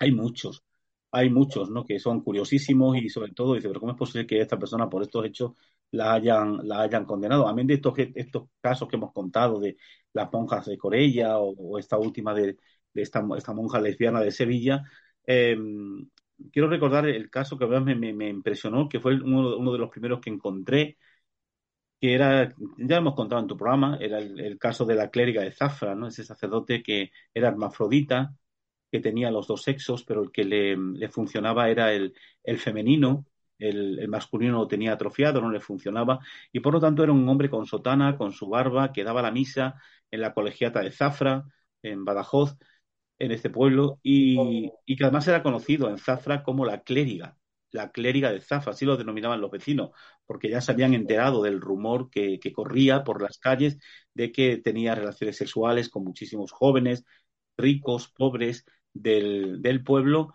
y cada vez que algún joven se de la boca, como el caso de un zapatero portugués que trabajaba en Zafra, pues cuenta a su jefe que había tenido relación con, con la clériga de Zafra y que él había tenido una relación exactamente igual que podía haber tenido con una mujer porque tenía natura de mujer. Por lo tanto, mm, disfrutó exactamente igual que con una mujer. Y claro, esto al, llegar a oídos de su jefe, el jefe no dijo nada, se lo cayó, pero como era muy cristiano, lo comentó en Zafra, a un sacerdote, y lógicamente el tema era muy serio porque por medio de un sacerdote no se podía no se podía transmitir a la calle porque si no se escandalizaría mucho más si la Inquisición entra al juego y el pueblo sabe que la Inquisición anda detrás de la clériga. Bueno, pues al final este hombre eh, no le va a suceder nada, va a haber, a un juicio, va a haber declaraciones de testigos, etcétera, etcétera. Va a haber mujeres que van a, palparle sus partes, que van a ir parteras, sobre todo para descubrir a ver si realmente tiene natura de mujer y tiene natura de mujer. Pero el hombre se salva mm, gracias a que él, antes de que la Inquisición lo, mm, lo detuviese, viaja a Roma, se va en burro, se va a Roma, eh, unos años antes, eh, y le cuenta el Papa de la época, esto sucede en 1634, Juan Díaz Donoso se llama el sacerdote, y cuenta su problema de que él es hermafrodita, que ha nacido con los dos sexos, y el Papa le dice eh, que, bueno, mientras no escandalice, que él puede perfectamente seguir haciendo su, ejercer su sacerdocio. Y, bueno, se viene con esa bula, con esa bula del Papa, que le da esa realidad, ese permiso, y ante eso ya la Inquisición no puede actuar, porque no puede pisar lo que el Papa dictamina, ¿no? Y eso es lo que le salva de, ser condenado por la Inquisición. Aunque en estos casos la Inquisición corría un tupido velo, sobre todo ya en esa época, eh, con un sacerdote, por aquello de que no podía escandalizar y había que salvaguardar la honra del hábito. A lo mejor pues pertenecía a la orden de los dominicos o de los agustinos o de los jesuitas y había que, que mantener eso muy en privado para que realmente esto no estallase, ¿no?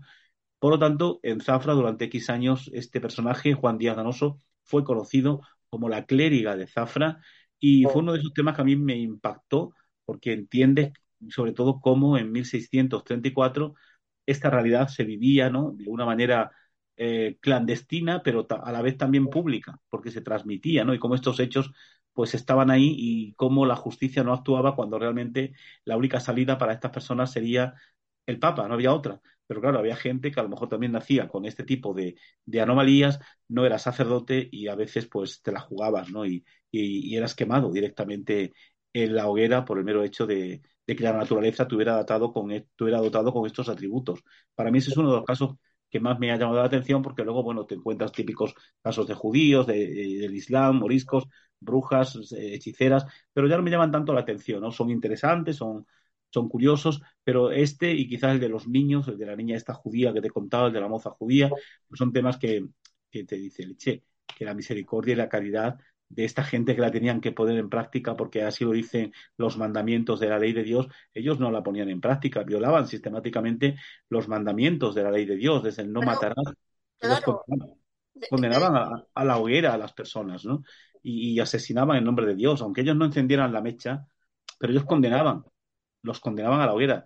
Y podían decir, bueno, pues nada, vamos a, vamos a intentar salvarle por lo menos la vida, ¿no? Que la vida se la ha dado Dios, ¿quién soy yo para quitarle una vida que es Dios el que se la ha dado? A ver, eh, eh, eh, lo he comentado cuando he hablado de los libros prohibidos. Condenaron en el Antiguo Testamento por, por, por, los temas que, que en él hay, porque lees cosas y efectivamente hay una serie de, de, sucesos que para ellos debían de ser Claro, y, los, condenaban, los condenaban a libros de oraciones judías, los condenaban, pero eh, luego ellos, era una contradicción porque ellos lo leían en sus iglesias. Actualmente, hoy en día, tú vas a, una Eucaristía y, la primera lectura es el Antiguo Testamento. Un libro del Éxodo, alguna, algún tipo de, parte del Éxodo, del Génesis, del Deuteronomio, etcétera, etcétera. Y luego viene ya el Evangelio, no, viene otra, otra lectura, que es la segunda lectura, que suele ser ya eh, alguna carta de San Pablo, algún temas de, los evangelios, ¿me entiendes? Y, luego, y luego el evangelio como tal, ¿no? Pero era una contradicción porque tú estabas leyendo el Antiguo Testamento y a la vez lo estabas persiguiendo, por, otro lado. Por eso digo que además es que eh, efectivamente para mí es una serie de contradicciones que, que no las he entendido por lo poco que he leído, vamos, he leído, pero eh, lógicamente no me, no me puedo ni comparar ni, ni el 1% contigo, ¿no? Con el tema de, de, la Inquisición.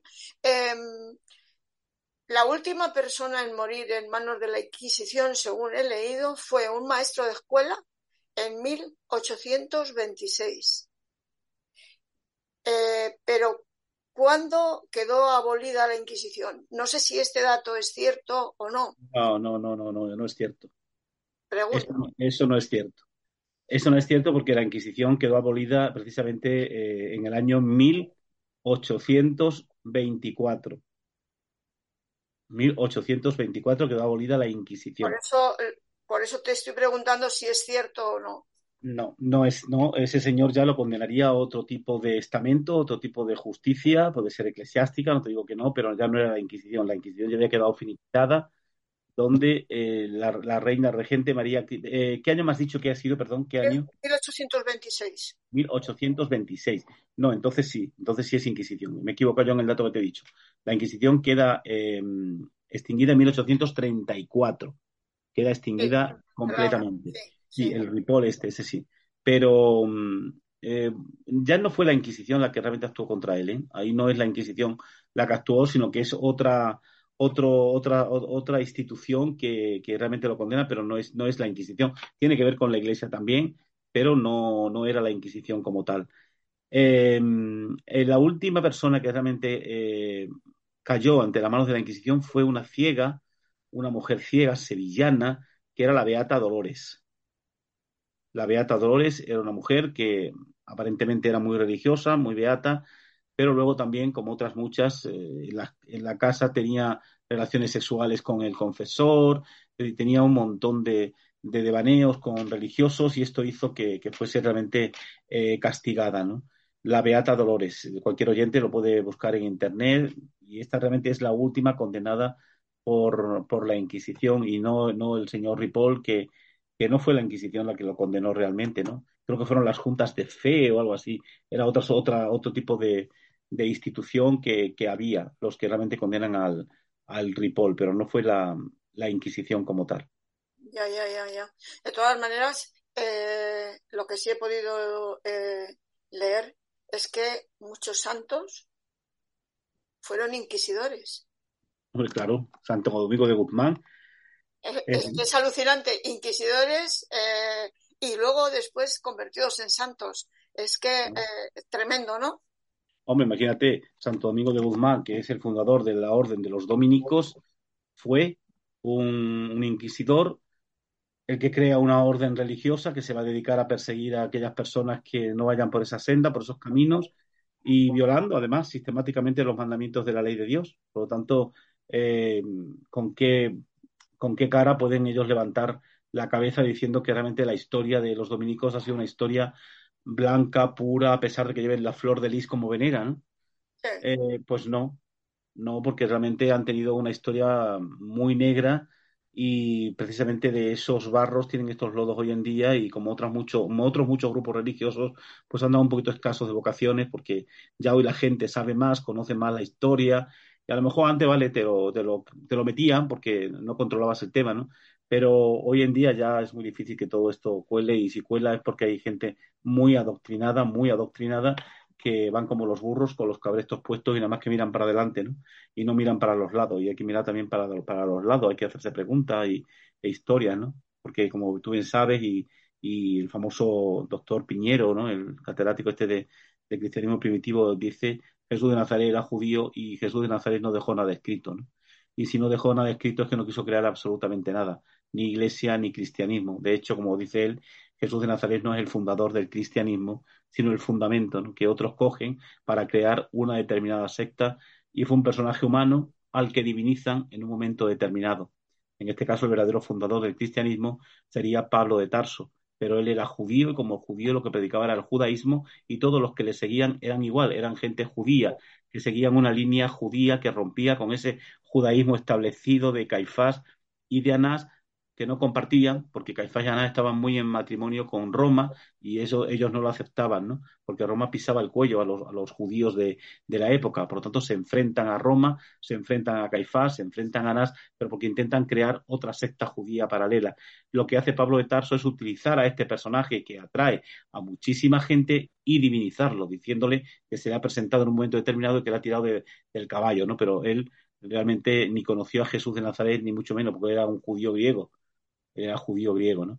Y a partir de ahí, bueno, pues esto es lo que mm, a veces no nos preguntamos, ¿no? Pero ahí está, es, hay que hacerse preguntas y hay que hacer también este tipo de, de reflexiones, porque a veces, pues desde pequeñito ya se nos adoctrina con la, eh, con la catequesis de la comunión, luego la confirmación, eh, etcétera, etcétera, y esto hace que mucha gente pues caiga en esta tela de araña que le interesan a ciertos poderes fácticos como la Iglesia. Ya. Eh, Ahí, aunque se abolió en 1834, quedó abolida en 1834 la Inquisición, eh, existen sectores actuales de la Iglesia Católica eh, que, aunque cambió de nombre varias veces, a día de hoy creo que se llama, tú todo esto que te estoy comentando, que voy a comentar, me lo confirmas, ¿eh? a día de hoy se llama Sagrada Congregación para la Doctrina de la Fe el Papa Benedicto XVI em, fue quien llevó los casos de este sector hasta que obtuvo su título papal. Eh, no sé, ¿se llama a día de hoy Sagrada, Sagrada Congregación para la Doctrina de la Fe? ¿O crees que, además creo que a día de hoy existe y quedan vestigios de este siniestro tribunal, ¿no? Sí, claro, lógicamente.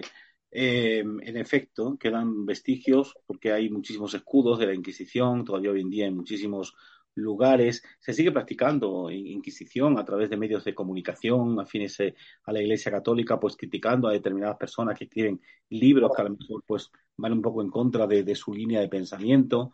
Eh, o silencian estos libros, ¿no? Para que realmente no, no, no sigan adelante. Me, consta que hay, por ejemplo, auténticos eh, ingleses que están escritos por luteranos y que se venden muchísimo y que son auténticos bestsellers, pero que aquí se compra, como ya dijimos en, algún programa tuyo, eh, los derechos de esos libros por parte de la Iglesia para que no se publiquen en España. Eh, o, o, o, inclusive, fíjate, recuerdo el tema de la Guerra Civil Española, ¿no? Ahí lo que, lo que se perpetró fue una Santa Cruzada, así se la llamaba, Santa Cruzada, es decir, una, una, mm, una, una salida de la iglesia junto con Franco para eh, espera, eh, caudillo de España por la gracia de Dios.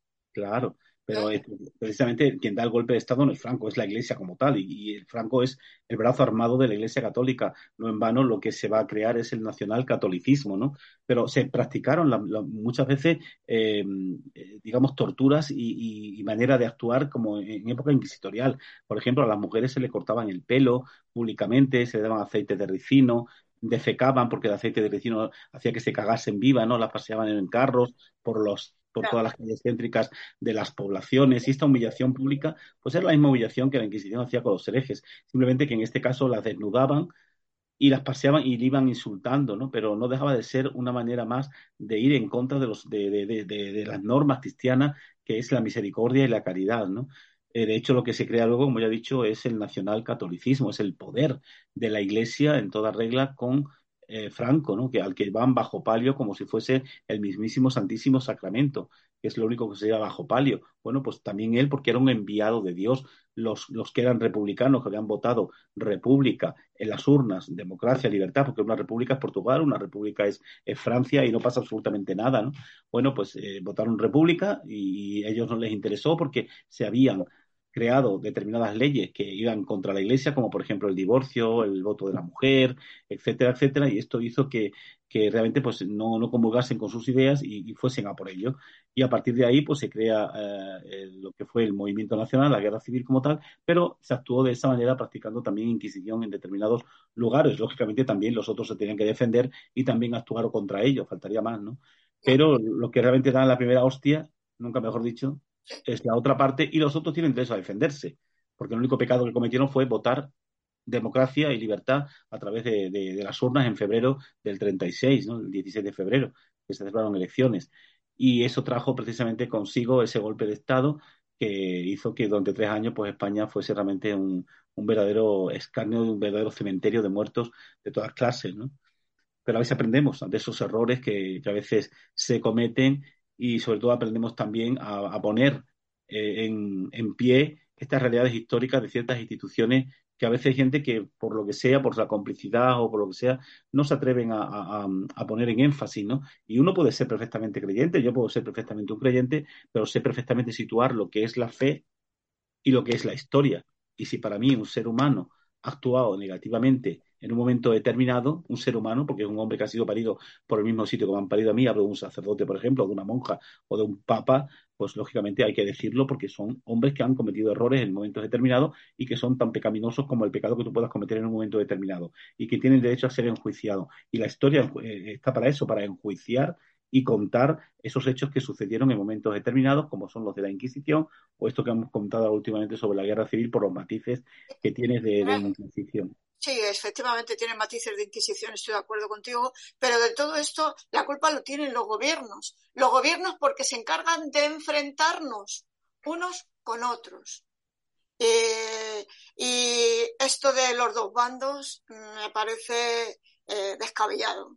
Sí, totalmente, totalmente porque al final lo más importante del ser humano es la convivencia y la convivencia nunca puede tener como elemento principal las ideologías. Las ideologías son negativas todas, sean políticas o sean religiosas, son negativas. Tú no puedes anteponer eh, las ideologías a la persona. Primero está la persona, el respeto, y luego puedes tener tu ideología, pero por encima de todo eso tienes que estar el respeto hacia el otro y luego tu pensamiento, ¿vale? Tú puedes perfectamente tener una idea, podemos discutir tranquilamente desde la tranquilidad, pero mm, siempre respetando al otro, ¿no? Y no haciendo lo contrario, no imponiendo tu idea porque tú crees que es la mejor. No, no se trata de eso.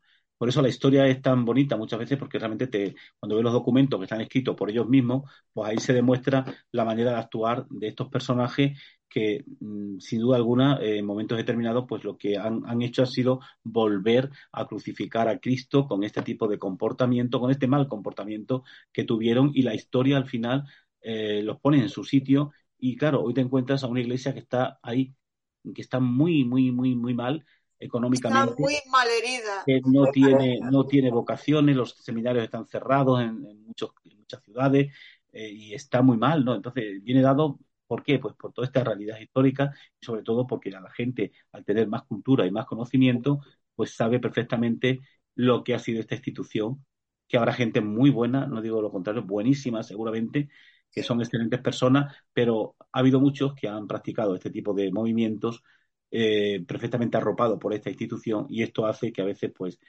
todavía hoy en día, hoy mismamente he escuchado una noticia en, las noticias, pues de un sacerdote que había abusado de, de una chica, ¿no? Bueno, pues esto está haciendo que todo esto eh, vaya, poniendo a la gente lejos de esta institución, sobre todo gente ya más madura. Claro, los niños que no tienen culpa de nada son fáciles de llevarlo por esos rediles y adoctrinarlo con las catequesis, ¿no? que también es algo negativo, porque no en vano aquel padre que lleva a sus hijos a la catequesis, por mucho que digas que lo hago porque es la, mi libertad, eh, estás condicionando a ese niño porque le estás quitando su libertad natural y lo estás condicionando ya con ese tipo de, ideas que no dejan de ser ideas mesiánicas, ideas idea, mm, de otro espacio, nunca mejor dicho, ¿no? Porque eh, ponemos a Dios y a, Jesucristo en el más allá, ¿no? Fuera de la Tierra, como que estuviese viviendo en un determinado planeta o una determinada galaxia. En el más allá, nunca mejor dicho. Fermín, hemos llegado al final. Hemos llegado al final y, y de verdad ha sido un placer estar contigo y estar tú y yo. Tenemos que hacer más programas tú y yo solos. Pues sí, sin problema, cuando quieras. Ahora, ahora, vienen las Navidades, podríamos hacernos sobre las Navidades y todo lo que la historia. Claro que sí, claro que sí. De las eh, Navidades. Temas muy interesantes. Por supuesto, pues eh, vamos a quedar en eso y el próximo, otro próximo programa entre tú y yo, los dos cara a cara, como decían eh, Fermín, versus Blanca, ¿no? Como esos aliens que salen ahí. sí, sí. Me parece genial. Eh, es que me queda nada, nos quedan como mm, dos eh, minutos nada más, justo para despedirnos. Sí. Y, y, muchísimas gracias, vuelvo a decirte, por haber estado conmigo en el programa. Nada, gracias a ti y sobre todo gracias a los oyentes para que sigan apostando por Misterios on y sobre todo por, por, hacer este tipo de programitas así que son muy interesantes, que te parezca mentira, y lo vas a ver, lo vas a ver en las audiencias, y sobre todo porque, mm, eh, bueno, pues se puede hablar mucho más largo y tendido de un tema y, es una manera también de que la gente, lógicamente, se empape mejor de todo esto, ¿no? hoy has, tocado la Inquisición, otro día te puedes, puedes tocar otro tema, lo puedes dedicar al mundo del crimen, lo puedes dedicar al mundo de lo que sea, pero siempre va a ser mucho más positivo todo. Pues, pues quedamos en eso. Bueno, pues como siempre nos hemos adentrado en la historia real, las leyendas y el misterio y volveremos la semana que viene con un nuevo e interesante tema. Buenas noches, Fermín. Eh, bueno, y si deseáis dejar algún mensaje, podéis escribir al siguiente correo misteriosonair.gmail.com o por WhatsApp al 696-865-228. Gracias a Clip Radio TV por realizar este programa. Buenas noches y muchas gracias por escucharnos.